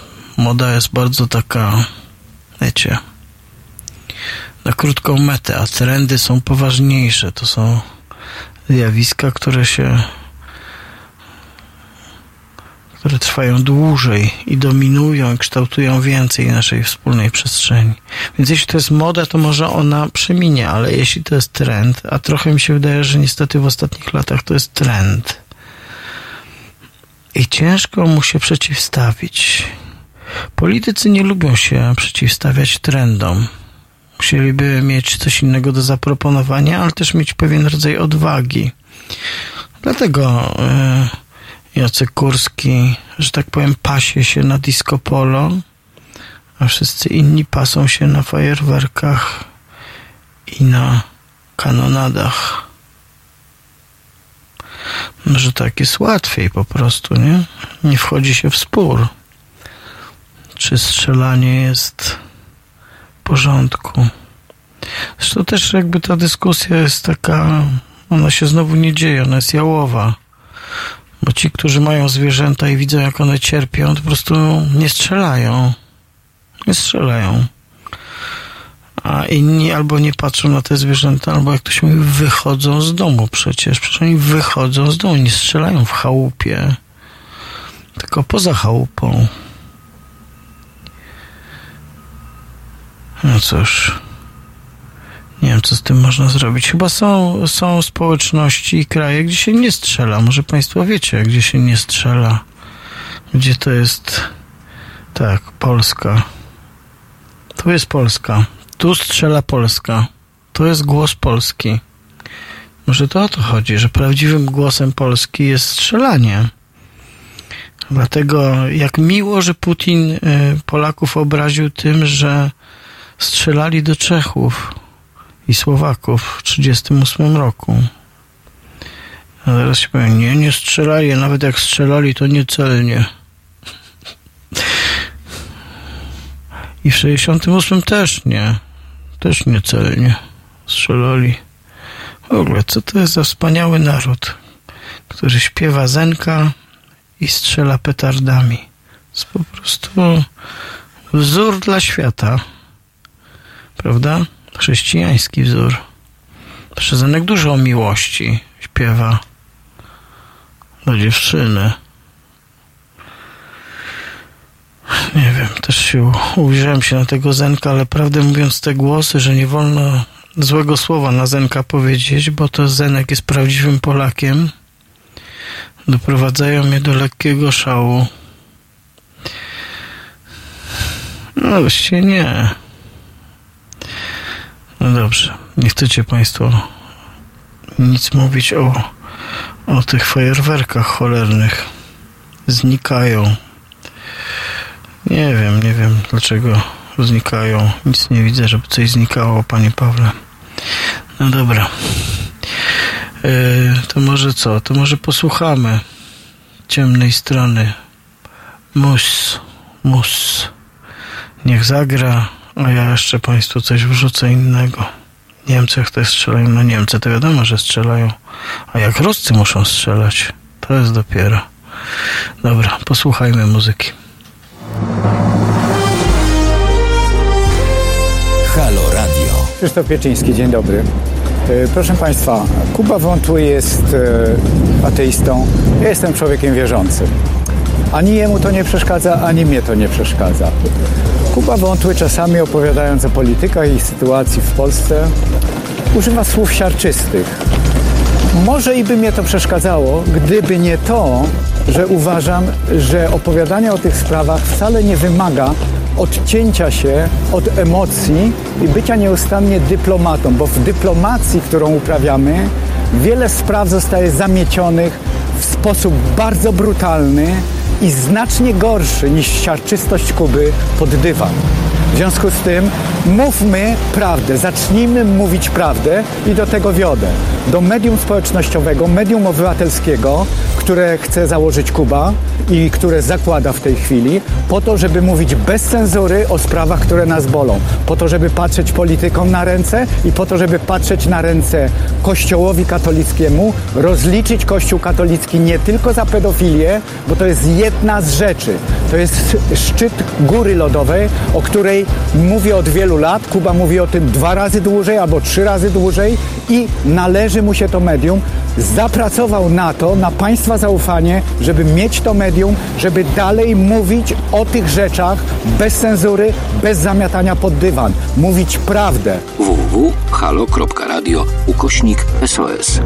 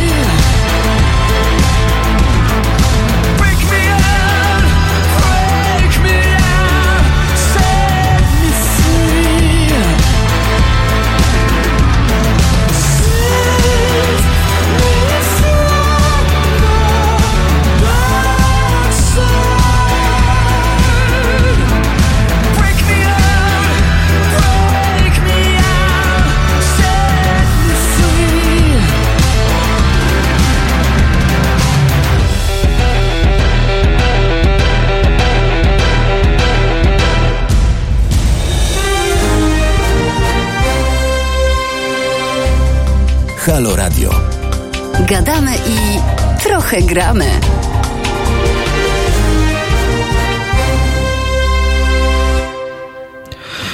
Gadamy w Halo Radio w poniedziałkowy poranek i trochę gramy. Roman Kurkiewicz po raz kolejny witam Państwa w drugiej godzinie naszego e, dzisiejszego spotkania. E, jak to się mówi, na tapecie. E, na tapecie są fajerwerki. To jest takie określenie, powiedziałbym, które trywializuje trochę zjawisko, bo tak naprawdę mamy Armagedon po prostu dźwiękowo-wybuchowy, który nadchodzi. Dzisiaj już Państwo to usłyszycie. Właściwie niezależnie od tego, w jakiej części Polski będziecie w jakiej miejscowości, małej czy dużej. i już. E, będzie, będzie wielkie strzelanie, będzie wielkie, będzie po prostu wielki wybuch, wielkie boom, wielkie boom. E, Co tutaj, co tutaj, coś Państwo piszecie, a ja muszę założyć okulary, bo telewizor daleko, a nie ten, mieszkam, tak. Aha, wszyscy strzelają, no. Wszyscy strzelają. Nie tylko Niemcy strzelają. Do Niemców też strzelają. Nie tylko Rosjanie strzelają. Do Rosjan też strzelają. A równocześnie mamy, mamy wojny, o których nie mówimy, bo po co? Po co o prawdziwym strzelaniu mówić? Nie mówimy o Syrii, nie mówimy o Jemenie, nie mówimy o wielu innych regionach świata kiedy ten dźwięk, dla których to, dla tysięcy, dla milionów ludzi, ten dźwięk jest po prostu czymś, co przeraża.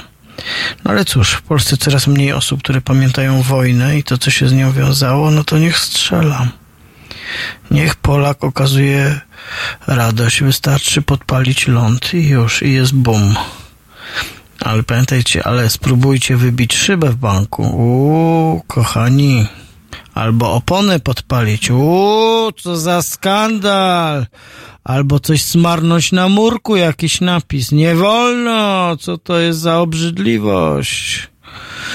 Co to za naruszenie zasad? My tak nie robimy. My tak nie robimy. No dobra. Może niepotrzebnie się ekscytuję, ale z drugiej strony e, do szału mnie doprowadza, prawdę mówiąc, ta tolerancja na Martyniuka i petardy. Te dwie rzeczy łączą mi się w głowie, być może niesłusznie. Być może jest też tak, że pewien rodzaj mojego niedostosowania fonicznego i nadwrażliwości sprawia, że trudno znoszę te dwa fenomeny. Z Zenkiem jest łatwiej, po prostu tego nie słucham. No tak, jest godzina ósma rano, jeszcze polscy pirotechnicy, po prostu naród pirotechników śpi. Teraz trzeba iść z psem. Jak ja byłem z psem o godzinie szóstej na spacerze dzisiaj rano, to też jeszcze było cicho. Ale dopiero dzisiaj, za przeproszeniem, e, mógł swoje potrzeby fizjologiczne załatwić, bo jak byłem wczoraj wieczorem z psem, to nie mógł, bo już usłyszał gdzieś ktoś, już jakiś pirotechnik łupnął, żeby sprawdzić, czy potrafi dołożyć ogień do lądu, czy trafia rączką, czy mu wybuchnie, czy nie, czy szczeli w dobrą stronę, czy szczeli w złą stronę, czy trafi go ten jego łeb zakuty, czy nie, czy chybi. No. A pies cierpi. Ten chybia, on cierpi. No. Cały naród, prawda, będzie dzisiaj, roz, jutro będzie rozstrzeliwał polskie niebo. Może Polska zasługuje po prostu na wojnę, no. Wtedy odpoczniemy potem, jak już wojna się skończy. W końcu każda wojna się kończy, nawet jak trwa 30 lat albo dłużej. Dzisiejsze wojny będą trwały krócej. Więc można powiedzieć, może, może po prostu trzeba to przejść znowu. Czyli znowu trzeba wrócić do wątku. Cała nadzieja we Władimirze Putinie. Ale prawdę mówiąc, Putin, muszę Państwa rozszerzyć, nie ma żadnego interesu, żeby z Polską w jakąkolwiek szamotaninę wojenną się wdawać. Nie ma interesu. Co wyobraźcie, że jesteście na miejscu Putina. Po co wam taki kłopot jak Polska? Naród po prostu wojowników i pirotechników, saperów i artylerzystów po prostu. Jutro to zobaczycie. Naród artylerzystów. Będą strzelać pancerni. Po prostu. Prawda? No dobrze. Co? A państwo strzelacie? Nie. Nie strzelacie. No właśnie. Też. Chciałem jeszcze do tych wątków zupełnie z innej beczki. Tutaj chciałem do państwa wystrzelić y, z innej broni. Bo zaczynałem półtorej godziny temu, prawie dwie godziny temu, od takiej wypowiedzi na temat tych nieszczęsnych podsumowań, tego czy rok był niezwykły, a kolejny powinien być zupełnie inny. W przyszłym roku, muszę Państwa zmartwić, Polska nie dostanie literackiej Nagrody Nobla. Nie ma takiej możliwości. Yy, A no, w tym sensie ten był niezwykły, prawda? Ale mm, już tutaj miałem takie spotkanie czwartkowe, gdzie używałem tych swoich petard książkowych, więc y, teraz wrócę do tego wątku e, i z e, nowo wydanego tomu wierszy wszystkich Konstantinosa Kawafisa przeczytam Państwu jeden z moich ulubionych wierszy. Tym razem w tym tłumaczeniu, które mamy w nowej książce, to jest tłumaczenie Ireneusza Kani. I to jest taki wiersz, który będę czytał po polsku, nie po grecku. Może tak będzie łatwiej. Że to byłyby prawie jak petardy. Poza tym to byłoby obraźliwe czytanie po grecku, szczególnie, że nie potrafię tego przeczytać po grecku. Tak, tak, tak. Oczywiście, że pani Olga Tokarczuk dostała Nagrodę Nobla. Oczywiście, ale Polacy uważają, że to Polska dostała przecież, nie? Polska. Polska wygrała Mistrzostwo Świata w piłce nożnej. Nie, nie wygrała. Polska dostała Nobla. Co tam Polska jeszcze zrobiła? Polska jest mistrzem świata w y, fajerwerkach, nie? Polska została niegodziwie zaatakowana przez Putina. Nikt tak nie zaatakował Polski jak Putin. Od dawna. Dobra. Miasto. To jest wiersz Konstantinosa Kawafisa. Powiedziałeś, do innego przeniosę się kraju, nad inne morze. Na pewno jest gdzieś inne, lepsze od tego miasto. Tu cokolwiek zrobię, będzie jak zapisany już wyrok, a moje serce, jak trup, jest pogrzebane. Jak długo mój umysł będzie tkwił w martwocie, gdziekolwiek wzrok obrócę, na cokolwiek spojrzę. Tu widzę tylko czarne ruiny mego życia, tu, gdziem tyle lat spędził, zniszczył je i strwonił. Nie znajdziesz nowych miejsc, nad inne morza nie dotrzesz. Miasto pójdzie za tobą. Po drogach będziesz krążył tych samych. W tych samych dzielnicach się zestarzejesz, w tych samych domach posiwieją ci włosy. Zawsze do tego samego trafisz miasta. Rzuć nadzieję, że jest dla ciebie statek w inne strony albo droga. Tak jakieś zrujnował swoje życie tutaj, w tym ciasnym kącie. Zrujnowałeś je wszędzie. No właśnie, miasto idzie za nami. Miasto idzie za nami. Oni, tak, tak, tak. Tu się zgadzam z komentarzami na naszym czacie. Polska wygrała, a przegrali oni. Oni przegrali. Ale kto atakował Czechosłowację w 1938 razem z Hitlerem? No kto? Oni czy my? Oni czy my? Przecież Polska się wtedy powiększyła, a Polska powinna być wielka, bo przecież Polska mała to nie jest Polska na miarę naszych marzeń. Prawda? Tylko Polska wielka. Od morza do morza. A to morze, które mamy, tośmy zniszczyli. Jest martwe, zanieczyszczone, zasyfione. No i cóż. Ale nasze. Nasze ma. Mieliśmy małe morze, tośmy mało zanieczyszczali. Mamy duży dostęp do morza, to dużo zanieczyszczamy. I to jest tak z tym wierszu. Gdzie byśmy nie poleźli, tam zniszczymy. Wleźliśmy w muzykę, no to mamy zenka, prawda? W petardy weszliśmy, to mamy właściwie wojnę. To mamy wojnę. Ale nie chcecie Państwo o petardach. Coś widzę, że chyba macie sympatię do petard. E, o, pani Anna pisze, że w Krakowie od kilku lat nie ma fajerwerków na imprezach organizowanych przez miasto. One się dla ludzi i tak strzelają. No tak, koty. U mnie kot, y, kot to sobie jakoś radzi. Chowa się głęboko, znika, ale z psem jest gorzej. Pies po prostu nie wie, gdzie się schować. Może jest po prostu za duży. Tak, mam za dużego psa, to moja wina. To nie jest wina fajerwerków, to jest wina za dużych psów. W ogóle za dużo jest zwierząt domowych. W ogóle wszystkiego jest za dużo. I w tej trudnej sytuacji właściwie przypomnę sobie, a nie, może teraz muzyka, nie? Muzyka, tak. Muzyka i konkretnie to będzie kolejna polska muzyka rozczaruje Państwa. Znowu nie Zenek, znowu nie Zenek. Nie wiem jak to jest, ale w ogóle na naszej playliście nie znajduje się Zenek. Chyba... No dobra, Piotr Ogucki, Mała. Zapraszam.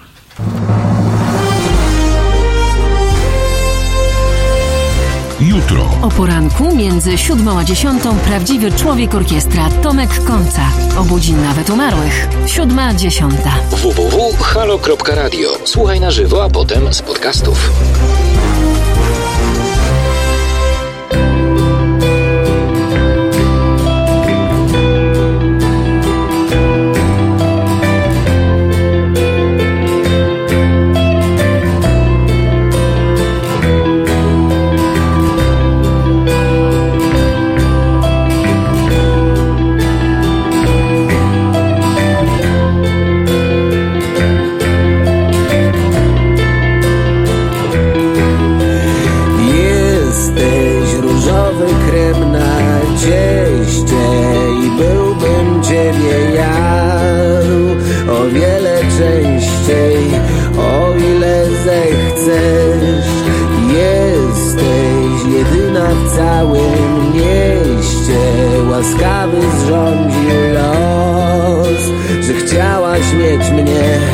W domu na jesień.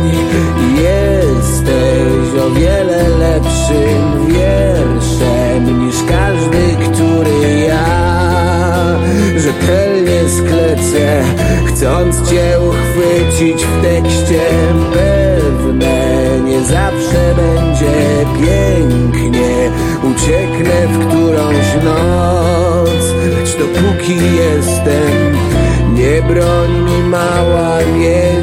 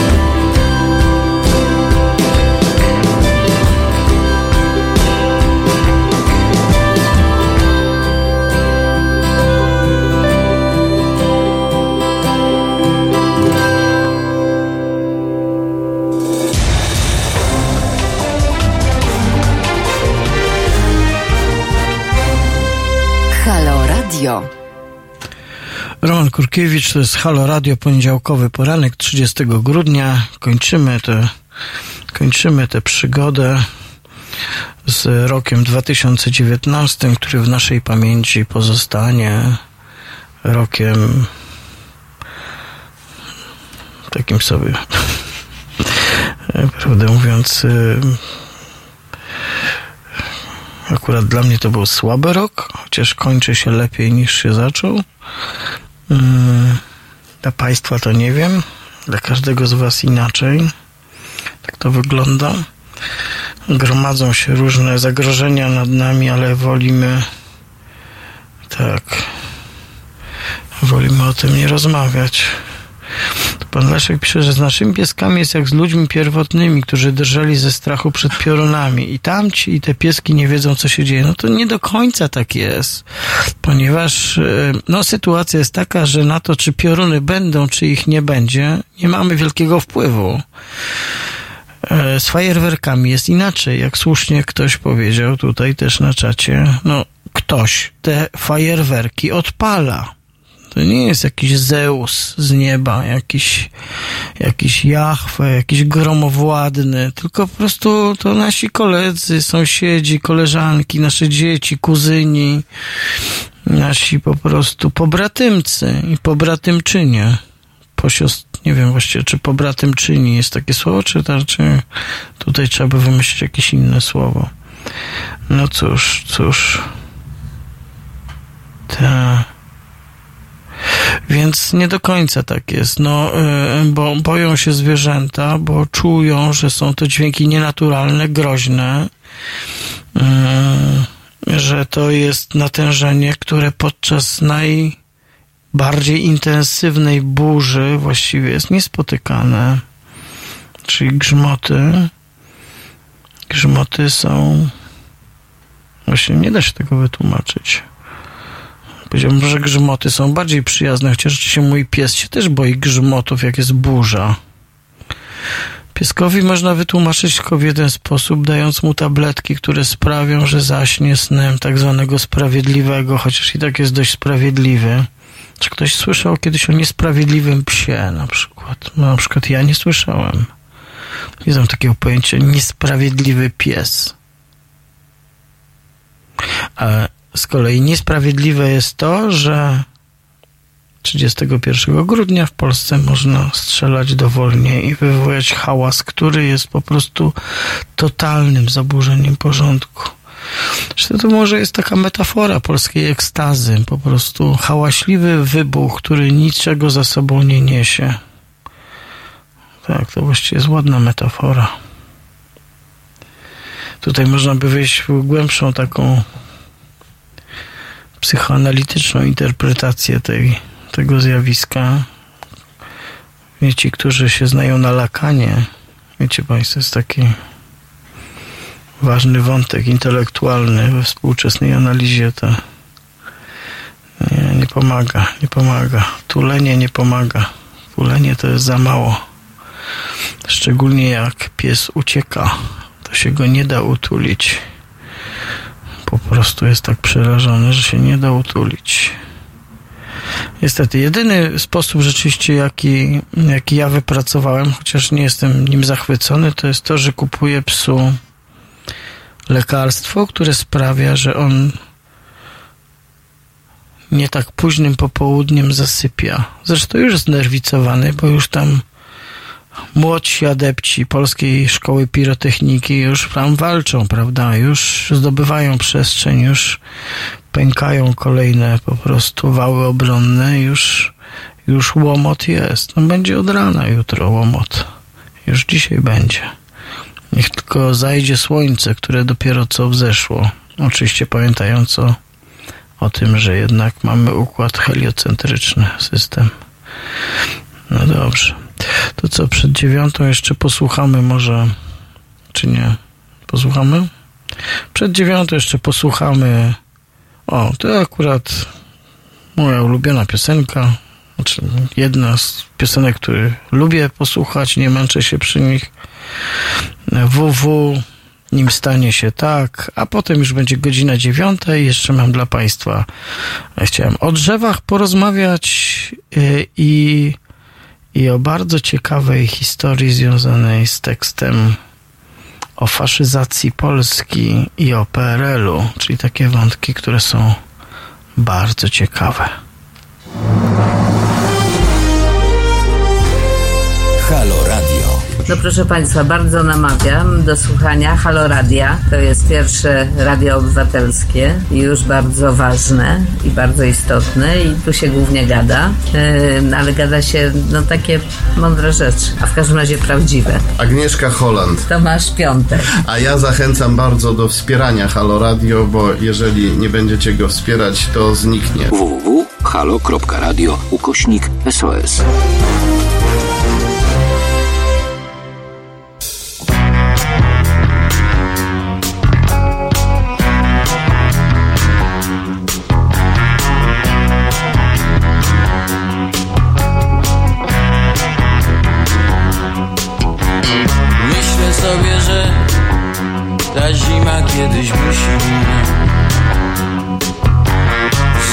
Zazieleni się, urośnie kilka drzew. Niedojedzony chleb zdąży w ustach się rozpłynąć. A niedopity rum rozgrzeje jeszcze krew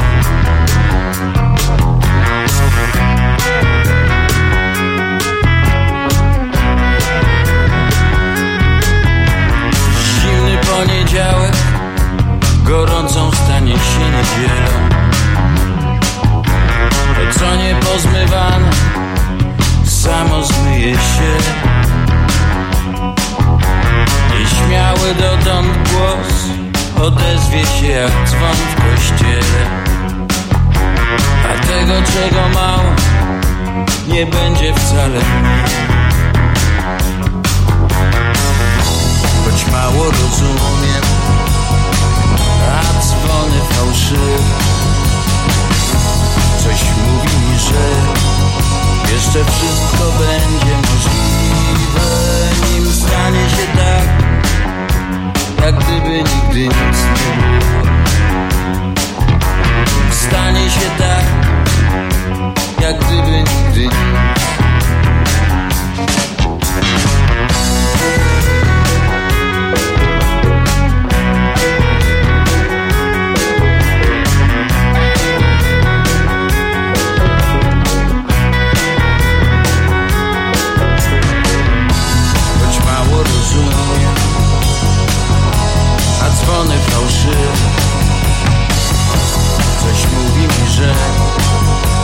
jeszcze wszystko będzie możliwe, nim stanie się tak, jak gdyby nigdy nic nie było. Stanie się tak, jak gdyby nigdy.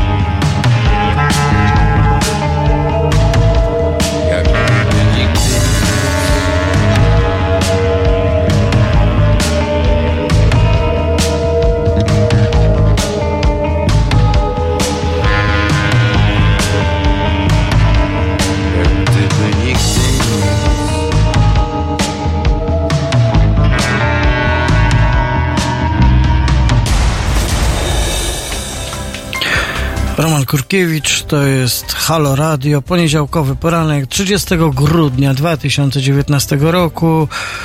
Ciekawe, jak długo będzie nam zajmowało przestawienie się na 2020. E, właśnie, jak długo będziemy się przestawiać na 2020? Jakoś to idzie szybko, moim zdaniem.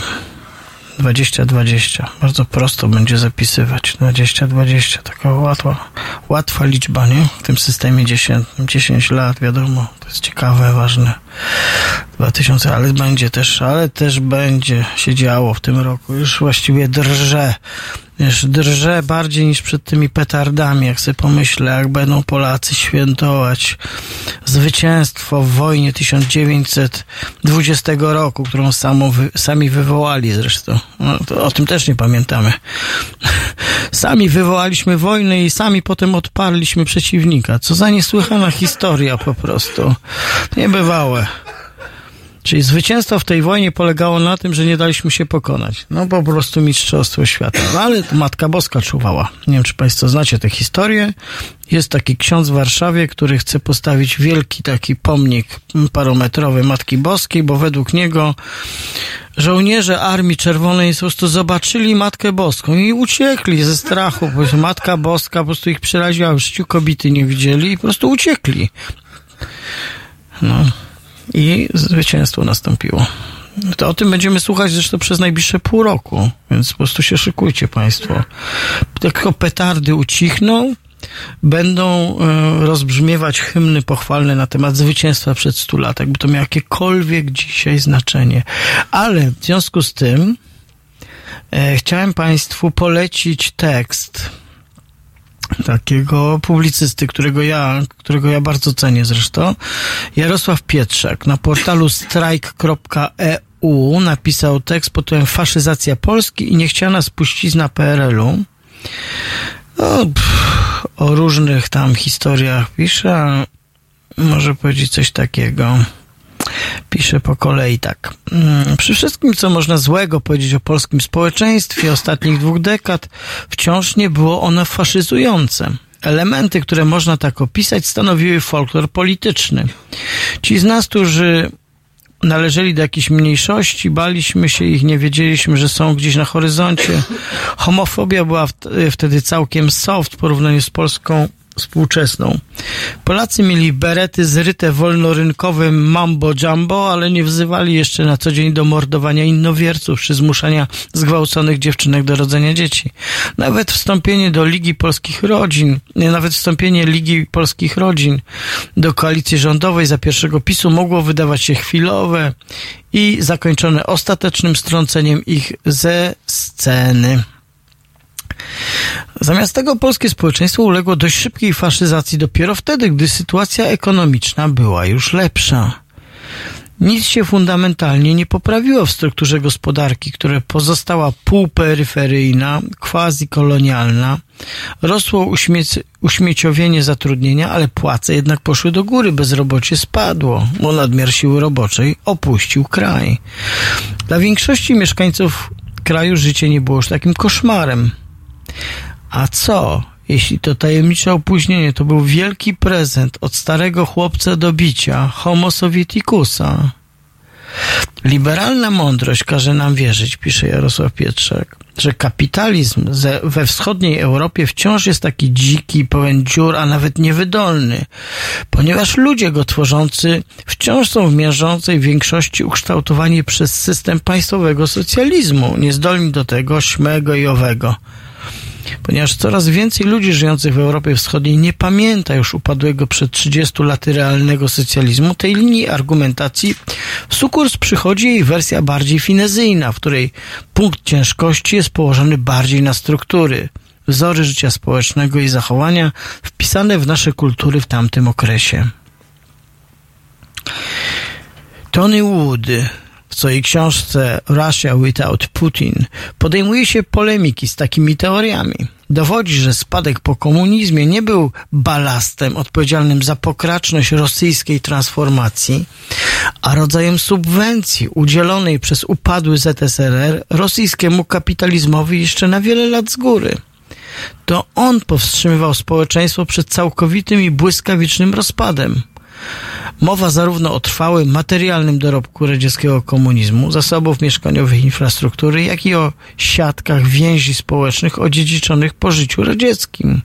Pomagały one ofiarom neoliberalizmu znosić jego ciosy jeszcze przez wiele lat udzielać sobie wzajemnie bezinteresownej pomocy, wymieniać się barterowo poprzez siatkę więzi rodzinnych, sąsiedzkich i zawodowych, załatwiać dostęp do rzadkich dóbr i usług. Wbrew neoliberalnym bajkopisarzom utrzymującym, że to spadek po komunizmie odpowiada za to, że lepszego kapitalizmu w tej części świata zbudować się nie dało, spadkowi po komunizmie wschodnioeuropejscy kapitaliści zawdzięczają, że społeczeństwo na grzbietach których zarobili swoje fortuny, nie zapadły się w tym procesie całkowicie. Parafrazując klasyka, gdyby nie spadek po komunizmie, to po tak przeprowadzonych transformacjach ustrojowych we wschodniej Europie nie byłoby już niczego. Bardzo ciekawy, bardzo ciekawy wątek. Być może tak samo powinniśmy mówić o trzeciej RP i dziedzictwie PRL-u. Gdzie Polacy by dzisiaj mieszkali, gdyby PRL nie postawiło tylu blokowisk? Trzecia RP postawiła śmiechu wartą ilość mieszkań. Gdzie by się uczyli, gdyby nie pozostawione przez PRL szkoły? Jak wielu z nas przetrwałoby koszmar lat 90., gdyby nie instytucje, które nie od razu udało się neoliberałom rozmontować? Gdyby nie to, że na najbardziej elementarnym poziomie międzyludzkich relacji wciąż jeszcze nie wdrożeni do reżimu nieustającej konkurencji na wszystkich polach, Polacy kontynuowali swoje przyzwyczajenia z poprzedniego systemu i pomagali sobie nawzajem różne sprawy załatwić poza oficjalnym rynkiem. I dalej pisze Jarosław Pietrzak tak.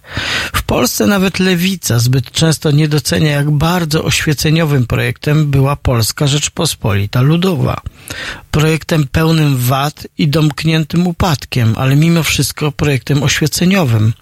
Projektem, który nawet swoje grzechy popełniał w ramach oświeceniowego systemu wartości.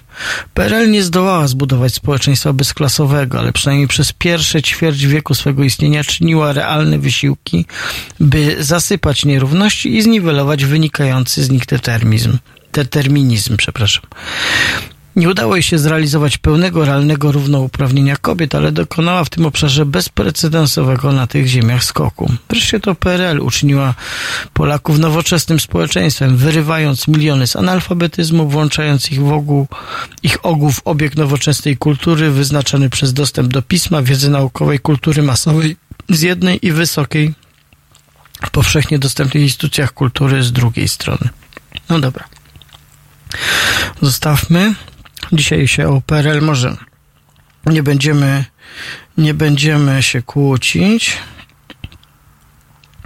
Nie no wiadomo, wiadomo, wiadomo, że, że w interiorze to jest inaczej. Tam życie płynie odmiennym rytmem, aczkolwiek teraz p- pożary Syberii oraz e, odmarzanie wiecznej, wiecznej zmarzliny też zmieni to, co tam się dzieje.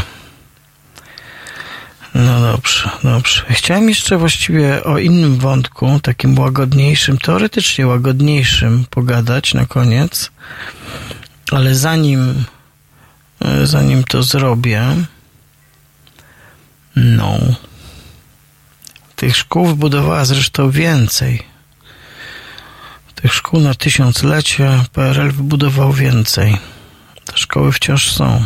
Najśmieszniejsze jest to, jak w siedzibach tych szkół są na przykład dzisiaj szkoły prywatne. Po angielsku się tam uczą. To jest super. No dobra. Eee... To co, to może posłuchamy Kraka? Krak, krak. Nie wiem, jak to się czyta. Krak. Krak? Halo Radio. Szanowni Państwo, niezależne media i niezależne sądy są solą naszej ziemi. Bez tych mediów nie da się funkcjonować. One muszą recenzować władzę, patrzeć jej na ręce. Halo Radio to niezależne medium obywatelskie, które się utrzymuje tylko i wyłącznie dzięki wsparciu obywateli. Ja popieram, zachęcam Państwa do tego, żeby także popierać, bo takie media są nam bardzo potrzebne. Marcin Matczak. www.halo.radio ukośnik SOS.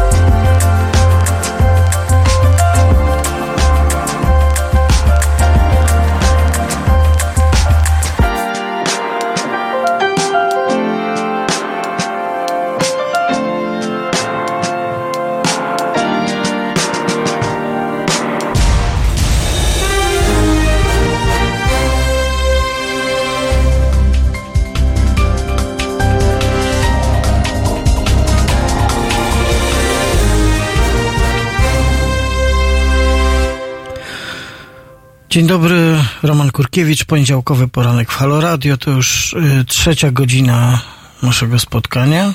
Jest 15 minut po godzinie 9. 20, nie, 30. 30. Już 30 grudnia. Czy Państwo sobie imaginują? 2019 rok jeszcze potrwa tylko dobę i trochę. I koniec. I po ptokach. I o tym teraz będzie właśnie trochę po ptokach, po drzewach. Bardzo piękny tekst y, na stronie dwutygodnika.com y, takiego godnego polecenia magazynu. Właściwie nie wiem jakiego literackiego, intelektualnego. Y, Napisała ten tekst Urszula Zajączkowska, botaniczka, poetka, laureatka Nagrody Kościelskich. E, I ten tekst jest zatytułowany tak. Plener 32 minus 16 równa się 16.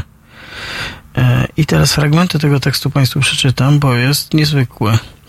Na rozpiętej wzdłuż osi północ-południe ulicy Legionów w Wołominie żyją głogi, klony srebrzyste, lipy i jawory. Są pęcznieniem wiosny, rozsypem październikowych czerwieni, pierwszym zabieleniem. Paliłam pod nimi kiepy, zbili mnie tam w brzuch, rośliliśmy z tymi drzewami jak z psami. Potem było dzikie studiowanie botaniki, biomechaniki i aerodynamiki. Bardzo szybko dotarło do mnie, że nigdy nie zrozumiem, jak drzewa odczytują otaczającą je rzeczywistość. Nie poznam historii zapisanych w okręgach drewna. Rozczesuję więc tylko supły gałęzi i dopasowuję do współrzędnych. Pływam w dorzeczach nerwów liścia wedle sztywnych osi. We wszystkie swoje odkrycia wyłącznie wątpię. Fizyka roślin to wtłaczanie liczb w giętkie łodygi, to ciągła konfrontacja z niemierzalnym i pozostawienie tego za sobą. Jednak niedawno okazało się, że te utręki metody naukowej mogą służyć samym roślinom.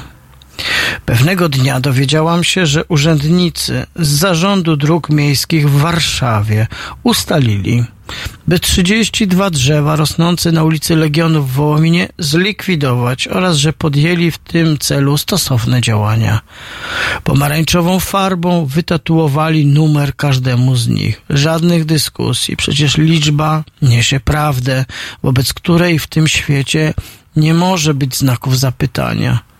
Więc idę i liczę. Drzewo jeden, dwa, trzy, czternaście, piętnaście. Patrzę w korony, oglądam pnie. Gniazda sójki. Dwadzieścia jeden, dwadzieścia dwa. Schylam się do korzeni. Dwadzieścia dziewięć, trzydzieści. Tłumek kowali. W dziupli brudnica mniszka. Trzydzieści jeden, trzydzieści dwa. Mówię tym liczbom nie. Pewnie powinnam teraz podać te pełne argumentów zdanie, że przecież nie wolno w miastach wycinać drzew, oczyszczają powietrze, tworzą cień, wyciszają przestrzeń, nawilżają ją, rozmiękczają światło, tłumią wiatr przy drogach, więc w drzewach nam żyje się lepiej.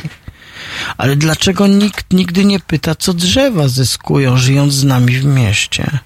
Wszystko wskazuje na to, że właściwie nic. Takie życie to dla nich ciągła regeneracja. Sól na chodnikach i drogach zabija korzenie, które na co dzień szukają drogi między betonem i kablami. Pędy pod drutami elektrycznymi muszą ginąć. Powierzchnia liści zbiera pył i trucizny, jakby liście były szmatą dla powietrza zarezerwowanego tylko dla ludzi. Chodnik tworzy skrajne różnice temperatur. Ziemia jest zbita i nie ma pod nią tlenu. Patrzę na tą zamaszystą arytmetykę, na srogie sądy przypieczętowane na pniu i już wiem, że ich autorom odpowiem tym samym liczbą. Napiszę raport dla mojego miasta, podam tam suche dane wskaźniki i wykresy jako równie bezdyskusyjny dowód, że te drzewa przecież żyją, że ich liście piją wodę za dnia jak my. Równaniami udowodnię, że badyle głogów wytężają się do prawdziwego słońca, że konary jesionów będą silne wiele lat po tym, jak my już swoje ciała stracimy. I żadnych w raporcie emocji. Nasypy cyfr bez wykrzykników. Ale wcześniej jeszcze ta robota. Nie będzie to ładne, będzie nudne. Wiersze nie powstaną. Zbiera, zbieranie liczb z drzewa za grosz nie ma w sobie romantyzmu. Metodyka. Przyjeżdżają Edyta, Sofii i Jan. Będą pracować za nic. Za to mamy straszny upał. Drzewa mają dokładnie taki sam. Jakże ociężałe to wszystko. Patrzymy, opisujemy, zbieramy dane. Przerwa na picie. Woda u roślin jest prawie jak krew u zwierząt. Kiedy płynie w ciele, to znaczy, że jest ono żywe. Badamy ją drobnymi igiełkami wbitymi w pień. Sprawdzamy rezystografem, jego wąską szpilką, czy pnie już próchnieją. Analizujemy tomografem, czy wewnętrzne tkanki drzewa są wytrzymałe, by nie poddać się przynajmniej pod własnym ciężarem. Szczypiemy pnie i pobieramy skrawki ich włókien, chcąc zobaczyć pod mikroskopem, jak bardzo są wspaniałe. A przecież ostateczny wniosek widać gołym okiem, widać go w gęstych czuprynach liści już teraz. Trzeba tylko patrzeć. Wisi burza. Tężeje powietrze. My z maszynami, kolekcjonerzy cyfr, śpieszymy się. Wnioski. Wszystkie drzewa rosną pod drutami elektrycznymi, dlatego do końca będą cięte i nigdy nie urosną jak chcą. Od 80 lat goją się, bo przecież cięcie korony to nie jest strzyżenie włosów. Niektóre po tym gniją, nie gniłyby w tym wieku w lesie. Wdrapuję się na szczyt pnia, oglądam młode strzałki pędów. Zrobiło mi się ciszej, zatrzymuję się, chwilę w konarach odpoczywam, nikt mnie nie widzi. Wkładam rękę w rozpuchniętą zgniliznę rozdartego pnia, a zapada mi się ona aż po ramię, jakbym wykopała w ziemi dół i cała tam wpadła. Jest tam ciepło. To bardzo źle, gdy w drzewie jest ciepło. Potężna martwica, rozpad. Pomiary tomografem potwierdzają przypuszczenie. Ciągłe otwieranie drzew pilarką może w końcu rozpocząć w nich rozkład nie do zatrzymania. To już koniec tego drzewa w mieście. Więc jeszcze tylko trochę na nim siedzę, wtedy chromolę wszelkie porządki świata, wszystkiemu umykam. Przecież z kilku metrów wysokości umierającego drzewa można myśleć jak ptak. Wszystkie drzewa rosną między drogą a chodnikiem, zasypy, zimą zasypywane są więc solą. By nasze drogi, by nasze nogi i opony nie straciły przyczepności z ziemią.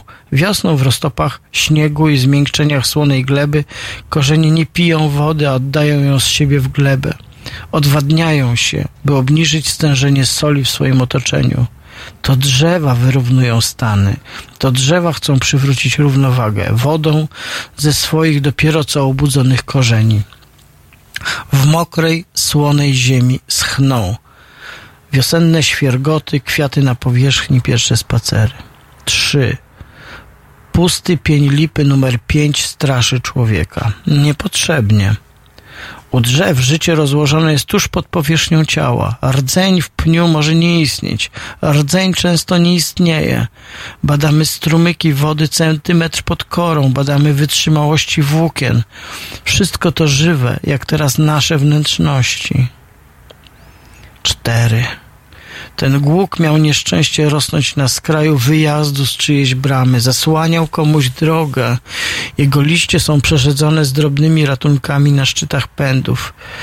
Ja już znam takie odpowiedzi drzew. Zanurzam palce pod szyję korzeniową, szukam w niej wywierconych specjalnych dziurek i je znajduję. Glifosat jest dostępny w sklepach ogrodniczych. Glifosat blokuje pewne enzymy, odcinając szlak życia. Mówi komórkom stop. Dotykam otworów, w które wlano truciznę i żegnam się z drzewem. 5. Przewietrzone huśtawki pędów brzozy numer 30 zapowiadają burzę jak nasze grzywki. W koronie ma ona kilkanaście martwych gałęzi, bo dopiero co ułożono tu chodnik. Przecież brzozy mają niebywale kruche korzenie. W raporcie piszemy, by dać drzewu chociaż 3 lata na ich regenerację, czyli by dać korzeniom czas na odnalezienie dla siebie kawałków wolnej ziemi. Jeszcze nie wiem, że nas nie posłuchają. 6. 7 z 32 drzew umiera, co znaczy, że nie są już w stanie na nowo ożyć.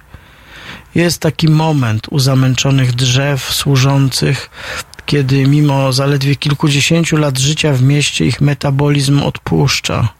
Rozpadają się. Więc decyduję, że trzeba je wyciąć, bo zaraz się przewrócą. Przewrócą się na człowieka. Na człowieka z człowieka, przez człowieka, przewrócą się. Właśnie tak pisze. Rezultat. Wycięto 16 z 32 drzew, albo raczej pozostawiono 16 z 32 drzew. Może na pewno powinniśmy się cieszyć. Może na pewno cieszymy się. Przecież nie byłoby nic, myślę. Wszystko byle nie patrzeć w otwarte pniaki. To był taki krótki, niezwykły tekst zamieszczony na dwutygodniku.com. Autorką tego tekstu była Urszula Zajączkowska. I za ten tekst, i za pomiary, i za wrażliwość bardzo dziękujemy. I co? I teraz jak było o drzewach, to teraz będzie o maszynach. Florence.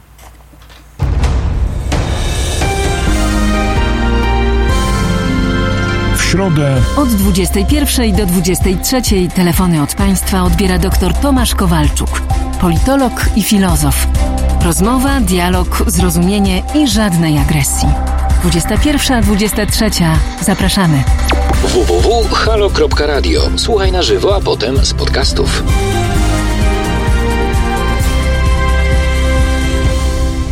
Sometimes I feel like throw my hands up in the air. I can count on you. Sometimes I feel like saying, Lord, I just don't care. But you've got the love I need to see me through. Sometimes it seems the going is just too rough.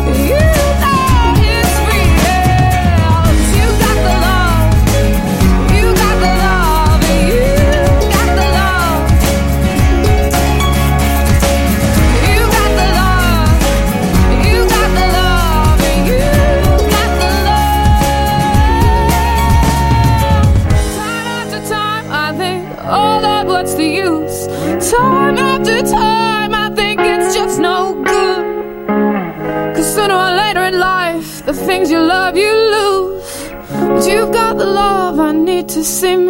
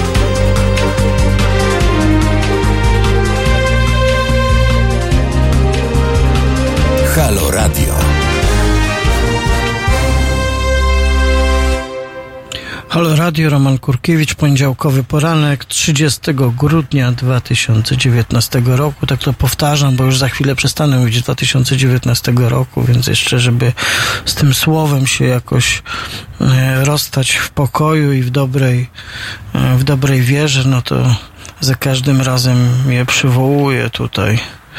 Trochę takie czary mary, abracadabra, ale abracadabra będzie jutro dopiero u Edwarda Galeano w jego powieści Dzieci Czasu, ale nie będę tego czytał, bo jutro nie prowadzę programów Halo Radio. Dopiero w czwartek, a czwartek to już będzie nowy rok. Ale historia. Jak to się dzieje w ogóle? Myślałem, żeby jeszcze pogadać o tych drzewach, ale chyba nie. Chyba nie. Myślałem też, żeby o szachach porozmawiać, ale, ale też nie jestem pewien, czy szachy są dla Państwa ekscytujące. Bardzo ciekawa opowieść o. mm, Akurat przeczytałem na stronie wyborczej.pl o 16-letnim szachiście z Iranu, Alires Firuzja, e, który jest wybitnym zupełnie wybitnym szachistą. y, Miał, kiedy piszą o nim, kiedy miał 12 lat, został mistrzem Iranu seniorów. Kiedy miał 14 lat, uzyskał tytuł arcymistrza i jest najwyżej sklasyfikowanym graczem urodzonym w bieżącym stuleciu. 2019. No tak, on się urodził w tym stuleciu i już nikt w tym stuleciu urodzony nie jest wyżej sklasyfikowany. Jest specjalistą od gry w tak zwane szachy błyskawiczne. Mm, Jest 15 minut na całą partię, plus 10 sekund za każdy ruch i trzeba się w tym zmieścić. I to bardzo odpowiada jego temperamentowi w grze. I w ostatnich mistrzostwach świata e, e, uległ wyłącznie Magnusowi Carlsenowi, czyli niekwestionowanemu mistrzowi świata. Hmm, Ale opowieść o nim jest właściwie opowieścią polityczną, dlatego że obecnie obecnie Alireza Firuzja e, jest bezpaństwowcem, ponieważ Iran e, nie pozwala swoim zawodnikom na grę z Izraelczykami. E, To to jest kłopot, bo w turniejach międzynarodowych e, sporo takich zawodników występuje. E, Potem jeszcze dodatkowo dochodzą różne naciski, które płyną od organizatorów największych turniejów szachowych, wśród których jest między innymi król saudyjski. A oprócz tego jeszcze jest problem, gdzie, gdzie osiądzie młody irański mistrz szachowy. Obecnie jest we Francji, ale mówi się, że może w Stanach, ale z kolei do Stanów nie mają wstępu Irańczycy po zarządzeniach ich genialnego prezydenta Donalda Trumpa, ale nie dam się sprowokować. Już dzisiaj mówiłem o Martyniuku. Zenku Martyniuku Donald Trump to byłoby za dużo jak na jeden dzień, więc zostawiam Trumpa w spokoju dzisiaj. Zostawiam Trumpa w spokoju. Mieliśmy dzisiaj bardzo dużo różnych wątków w tej naszej poniedziałkowej rozmowie, która właściwie kończy, kończy, kończy rok. No właściwie się zastanawiałem, czy moglibyśmy robić, no może to jest e, taka perspektywa, żeby robić programy szachowe. Właściwie, dlaczego nie? Że po prostu.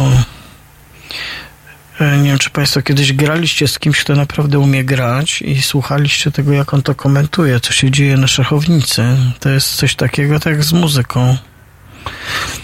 Jak ktoś nie gra albo gra słabo i myśli, że zna reguły, jak się poruszają piony albo zaawansowany sposób, jak skoczek się porusza, zwany konikiem. Przez niektórych to wydaje się, że potrafią grać w szachy. A to nie jest takie proste. No cóż. Ale chyba dzisiaj nie będziemy grali. Może kiedy indziej. Może kiedy indziej. Dzisiaj by było o fajerwerkach, a nie o szachach. O tych szachach pojawiło się tylko zupełnie przypadkowo, bo też Państwo nie dzwonicie do nas. Może do mnie. Może powinienem to przemyśleć jakoś. Tak, muszę to przemyśleć. Pójdę za chwilę, jeszcze 20 minut i pójdę to przemyśleć. Nawet wiem, dokąd pójdę najpierw, żeby to przemyśleć. No, nie mogę Państwu powiedzieć, bo może ktoś słucha. No dobrze, nie rozmawiamy o bardzo wielu tematach, które są tak zwanymi tematami aktualnymi. Nie mówią też. Nie, przepraszam, rozśmieszyłem się. Rozśmieszyłem się. Polska, polscy politycy zabierają głos. O. Ta. W sprawie y, Władimira Putina i jego wypowiedzi. Ta. No tak, tak. Wstrząsające to jest, że Polska Polska postanawia prowadzić długą wojnę informacyjną z Rosją. No brawo, brawo, jeszcze tego nam brakowało. No co prawda w prowadzeniu wojny informacyjnej to akurat ta ekipa jest bardzo dobrze wprawiona. Prowadzi ją nieustannie, przejmując całe media publiczne.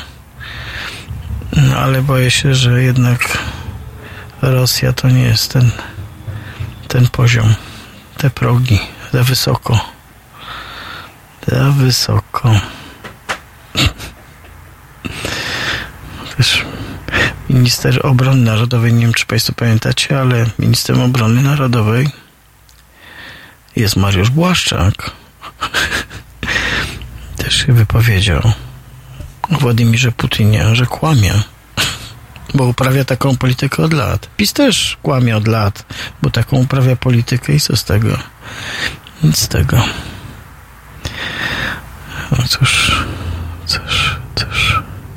Dobrze, zostawmy politykę bieżącą. Mieliśmy, mówiliśmy o bardzo fundamentalnych rzeczach. Mówiliśmy o apokalipsie ekologicznej, o tym, że potrzebujemy nowego ustroju dla całego świata. Pisał o tym Edwin Bendyk. Ale na, na razie się nie zanosi na to, chociaż może rok 2020 będzie istotny. Może uda nam się przemyśleć to, co dla świata już jest e, zrozumiałe, co sprawia, że, że zmieniają się ludzkie zachowania, ale co ważniejsze, nacisk na polityków, którzy mogą do, doprowadzić do zmian strukturalnych, które sprawią, że kolejne pokolenia zostaną e, uratowane, że kolejne pokolenia zostaną uratowane. Jest zresztą świetny tekst na ten temat. E, muszę go poszukać, muszę go poszukać. Mam to w swojej rozpisce. Bardzo ciekawy tekst. Być może z e, rozmówcą któregoś z naszych kolejnych programów, czyli z Marcinem Popkiewiczem, który jest jednym z najciekawiej mówiących, myślących i piszących ludzi o zmianach klimatycznych.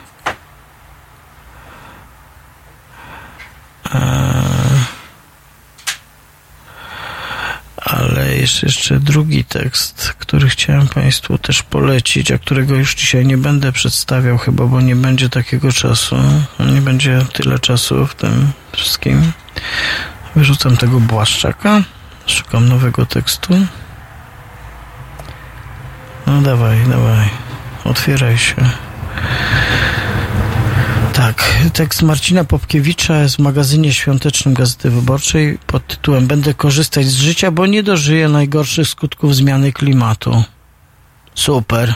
A twoje dziecko? No i Marcin Popkiewicz tą swoją zabójczą logiką, kompetencją i wyliczeniami pokazuje, co tu się tak naprawdę dzieje. Gdzie jest tak zwany pies pogrzebany? Czy jak to się mówi? Kto jest pogrzebany? Pies. Pies. Pies, który nie przeżył fajerwerków. Jest już pogrzebany. Więc, no, ale też był drugi tekst jeszcze ciekawszy, który chciałem Państwu polecić, autorki. To jest to, to jest to, to jest to. A, to jest to, nie, to są słomki, to nie, to też nie, może tu też nie, nie mam tego tekstu. Dobrze, poszukam kiedy indziej.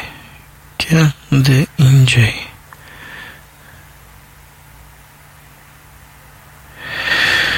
Hiszpania będzie pustynią, podobnie jak większość rejonów nad Morzem Śródziemnym. Do końca stulecia temperatura wzrośnie o 4-5 stopni Celsjusza, a w kolejnych stuleciach jeszcze 2-3 razy tyle. Te abstrakcyjne liczby, mówi Marcin Popkiewicz, przełóżmy je na coś bardziej namacalnego. Jestem gdańszczaninem, pisze. 20 tysięcy lat przed naszą erą, w maksimum epoki lodow lodowej, co było w miejscu, gdzie dziś leży Gdańsk? Gruby na setki metrów lądolud. To była inna planeta. Gdzie indziej były strefy klimatyczne, pustynie czy linia brzegowa. Globalny poziom morza znajdował się 120 metrów niżej. Nikt nie mieszkałby wtedy w Gdańsku czy w Nowym Jorku. Mieszkalibyśmy raczej bliżej równika. Średnia globalna temperatura była wtedy niższa około 4 stopnie Celsjusza. Przez 10 tysięcy lat Ziemia wychodziła z epoki lodowej, za co odpowiadały zupełnie naturalne zmiany jej orbity. W średnim tempie 400 stopnia Celsjusza na stulecie. Teraz możemy takiej zmiany dokonać stukrotnie szybciej, a później jeszcze dwa razy, trzy razy z większą. Rezultatem będzie inna planeta. No. Linia brzegowa będzie gdzieś w okolicach Płocka czy Zielonej Góry. No i jak tam? Co z Gdańskiem? Nie będzie Gdańska. To wstrząsające. A nie, tylko Gdańska nie będzie. Marcin Popkiewicz też mówi, że 2 miliardy uchodźców. W Afryce żyje dziś miliard 300 milionów ludzi. Do połowy stulecia ma być ich 2,5 miliarda, a do 2100 roku 4 do 5 miliardów. Wyobraźmy sobie, że chociaż połowa z nich podąży na północ. Normalne. Migracja zawsze była formą adaptacji, stanie na granicach Europy. I powiedzą, my w Afryce prawie nie spalaliśmy paliw kopalnych, to wy swoim sposobem życia zmieniliście klimat tak, że my nie możemy mieszkać tam, gdzie nasi przodkowie. Pomóżcie nam, nakarmcie, zadośćuczyńcie. No i co wtedy zrobisz? Może nie ty, tylko twoje dzieci. Wpuścisz ich wszystkich, a pozwolą ci na to wyborcy? I tak dalej. Polecam tekst Marcina Popkiewicza. E, brutalny, prawdziwy, przejmujący, uświadamiający. Właściwie jak słucham tych tyrad Mateusza Morawieckiego czy Andrzeja Dudy, to, to bym ich zmusił do czytania tekstu Marcina Popkiewicza i nie wypuścił z pokoju jak biskup, jak kardynałów z konklawę, dopóki nie przeczytają i nie zrozumieją.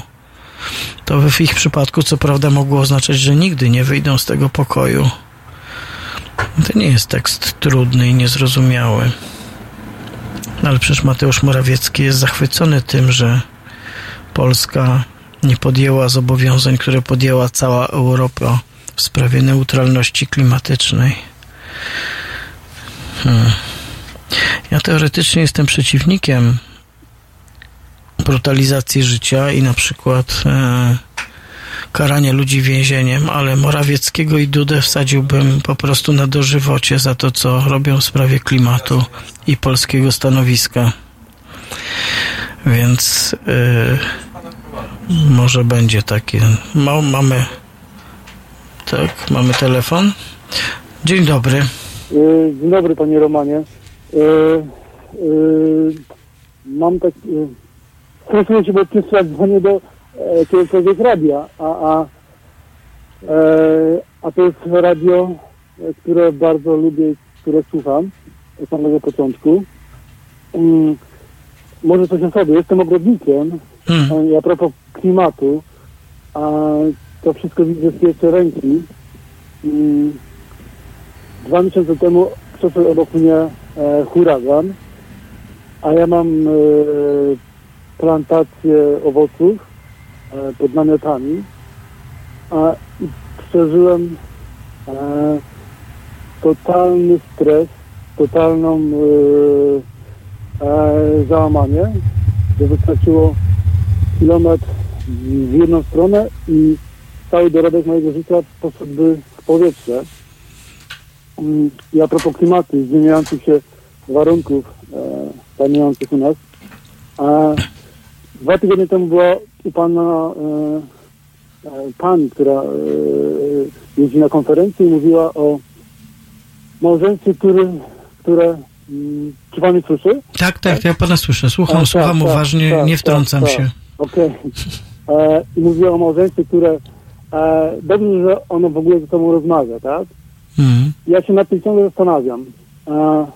I przyszło mi takie porównanie, że okej, to małżeństwo e, ze sobą ciągle rozmawia w jednym pokoju, a już w kuchni jest poważny pożar, tak?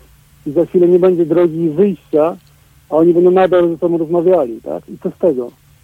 I co z tego, że będą rozmawiali, skoro ten dom się pali, a, a dzieci śpią w swoim, w swoich pokoikach, tak? I co z tego? No, niestety. A, Wie pan, ten wiatr, który pan określił huraganem w Polsce, y, y, żyjemy w, w strefie klimatycznej, w której nie występowały huragany. Właściwie dzisiaj Tak, cią, tak. ciągle formalnie to nie są huragany, ale to są coraz silniejsze i bardziej gwałtowne zjawiska przyrodnicze, które są efektem tych zmian, a które a które lekceważymy, nie chcemy ich zauważyć. Wie pan, y, czytałem, że kilka dni temu zakwitła wiśnia japońska w centrum Warszawy, bo drzewo uznało, że już jest wiosna. Ja wie pan, ja, to, ja teraz na przykład pracuję sobie e, cały grudzień. E, z jednej strony powinienem się cieszyć, tak, że jest ciepło, że jest w miarę przyjemnie, ręce nie marzną, ale ja sobie zdaję sprawę, że to jest lipa, tak, że tak nie powinno być. No.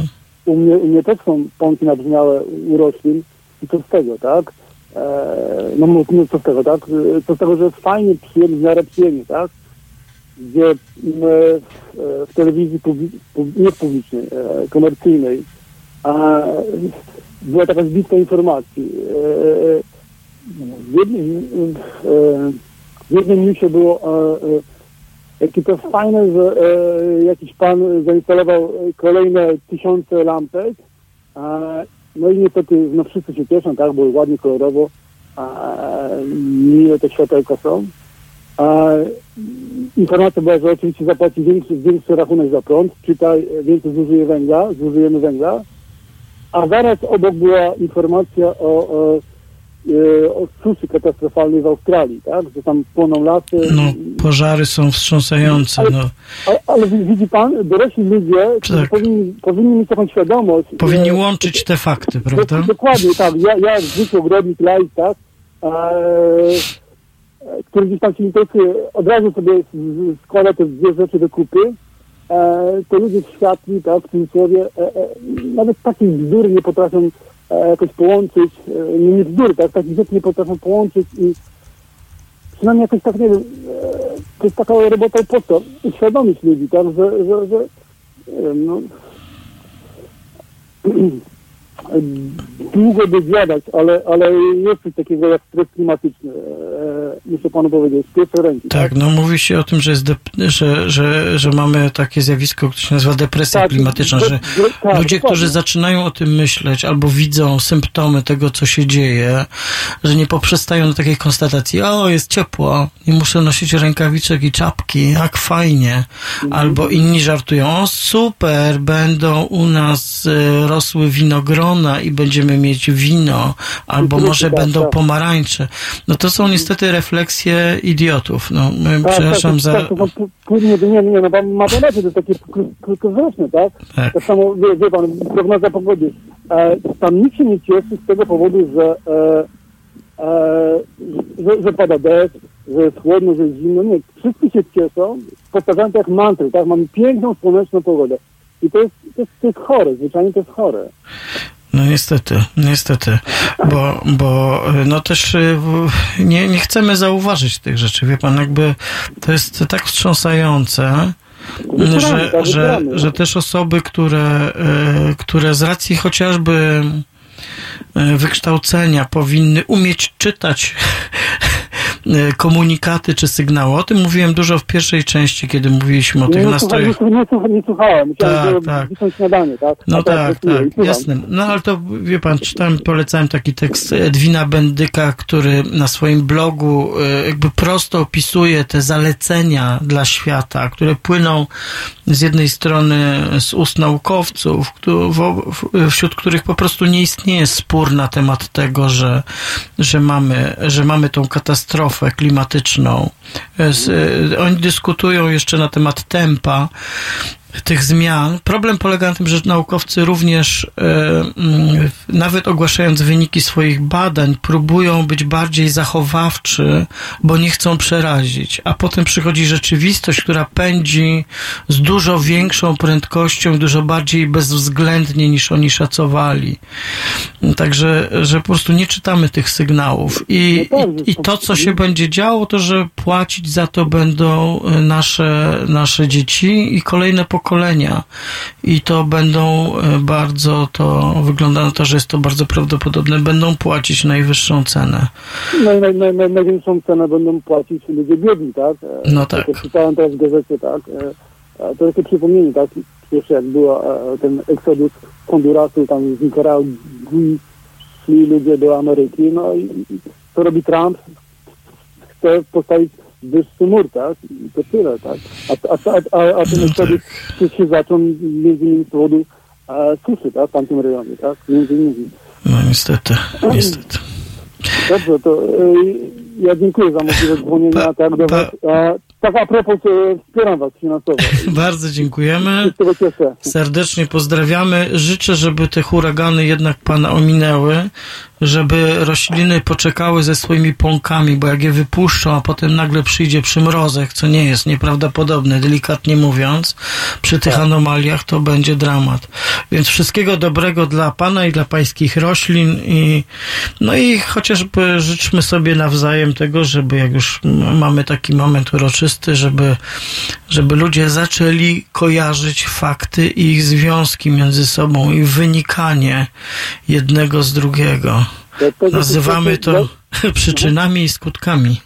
Dlatego, dlatego się cieszę, że e, jesteście i, i o takich rzeczach mówicie, tak? I to jest, to jest fajne.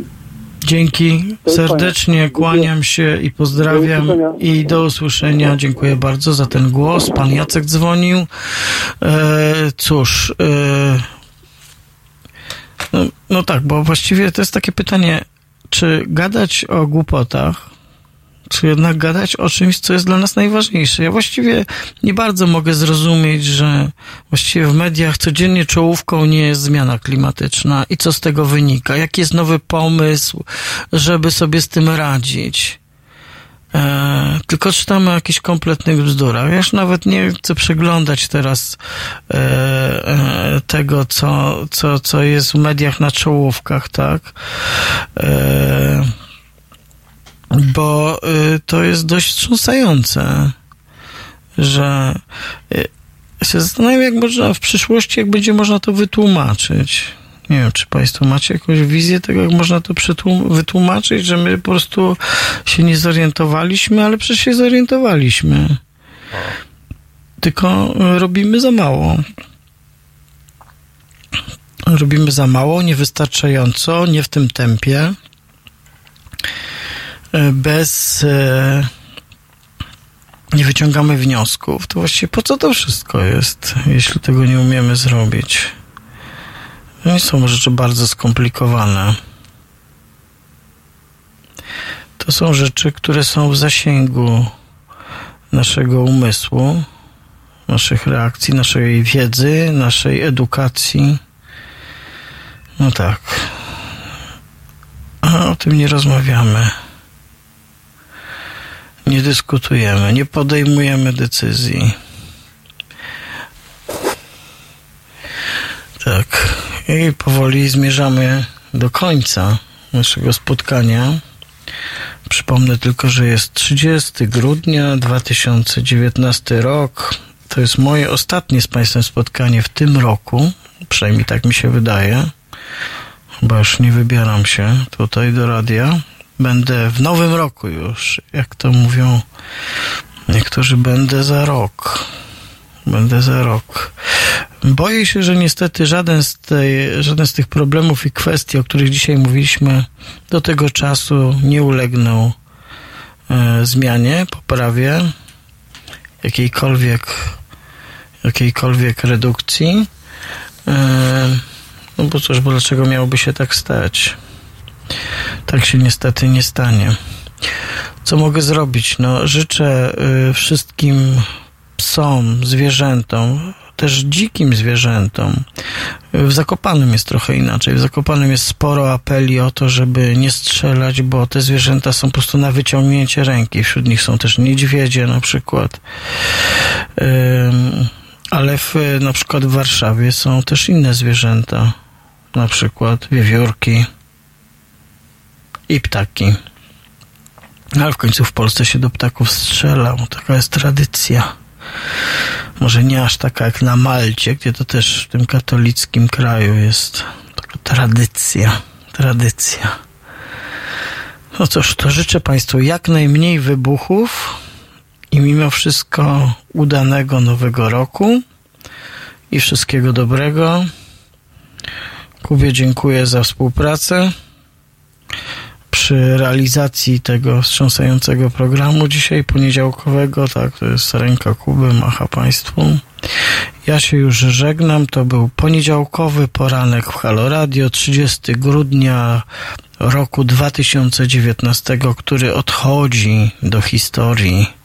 Ciągle jeszcze w tym roku żyliśmy, ciągle się nie usmażyliśmy, nie zginęliśmy od wiatru, od wody, od ognia.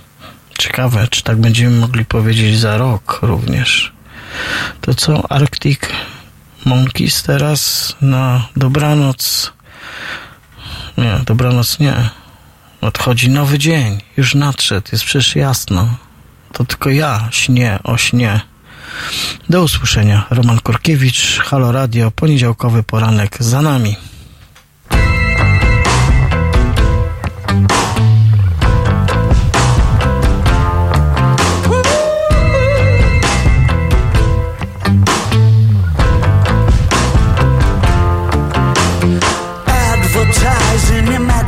Imaginative ways. Start your free trial today. Come on in the waters, lovely look. You could meet someone you like. You're in the meat of your strike. It is that easy. Lunar surface on a Saturday night. Dressed up in silver and white with colored old gray whistle test lights. Take it easy for a little while. Come and stay with us.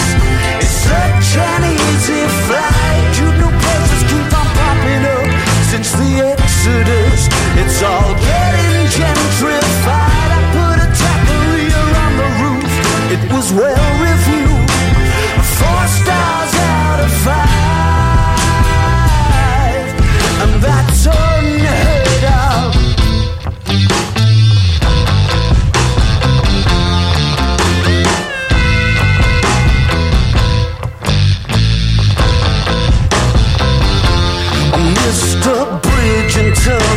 On Starlight Express. The head of special effects in my mind's eye. Okay, cookie with the opposite sex. The things you try to forget. Doesn't time fly? I'm in no position to give advice. I don't wanna be nice, and you know that. Take it easy for a little while. Come and stay with us. It's such an easy flight. It's all getting gentrified. The information action ratio the place to go, and you will not recognize the old headquarters. The that never happened, and the days that don't exist.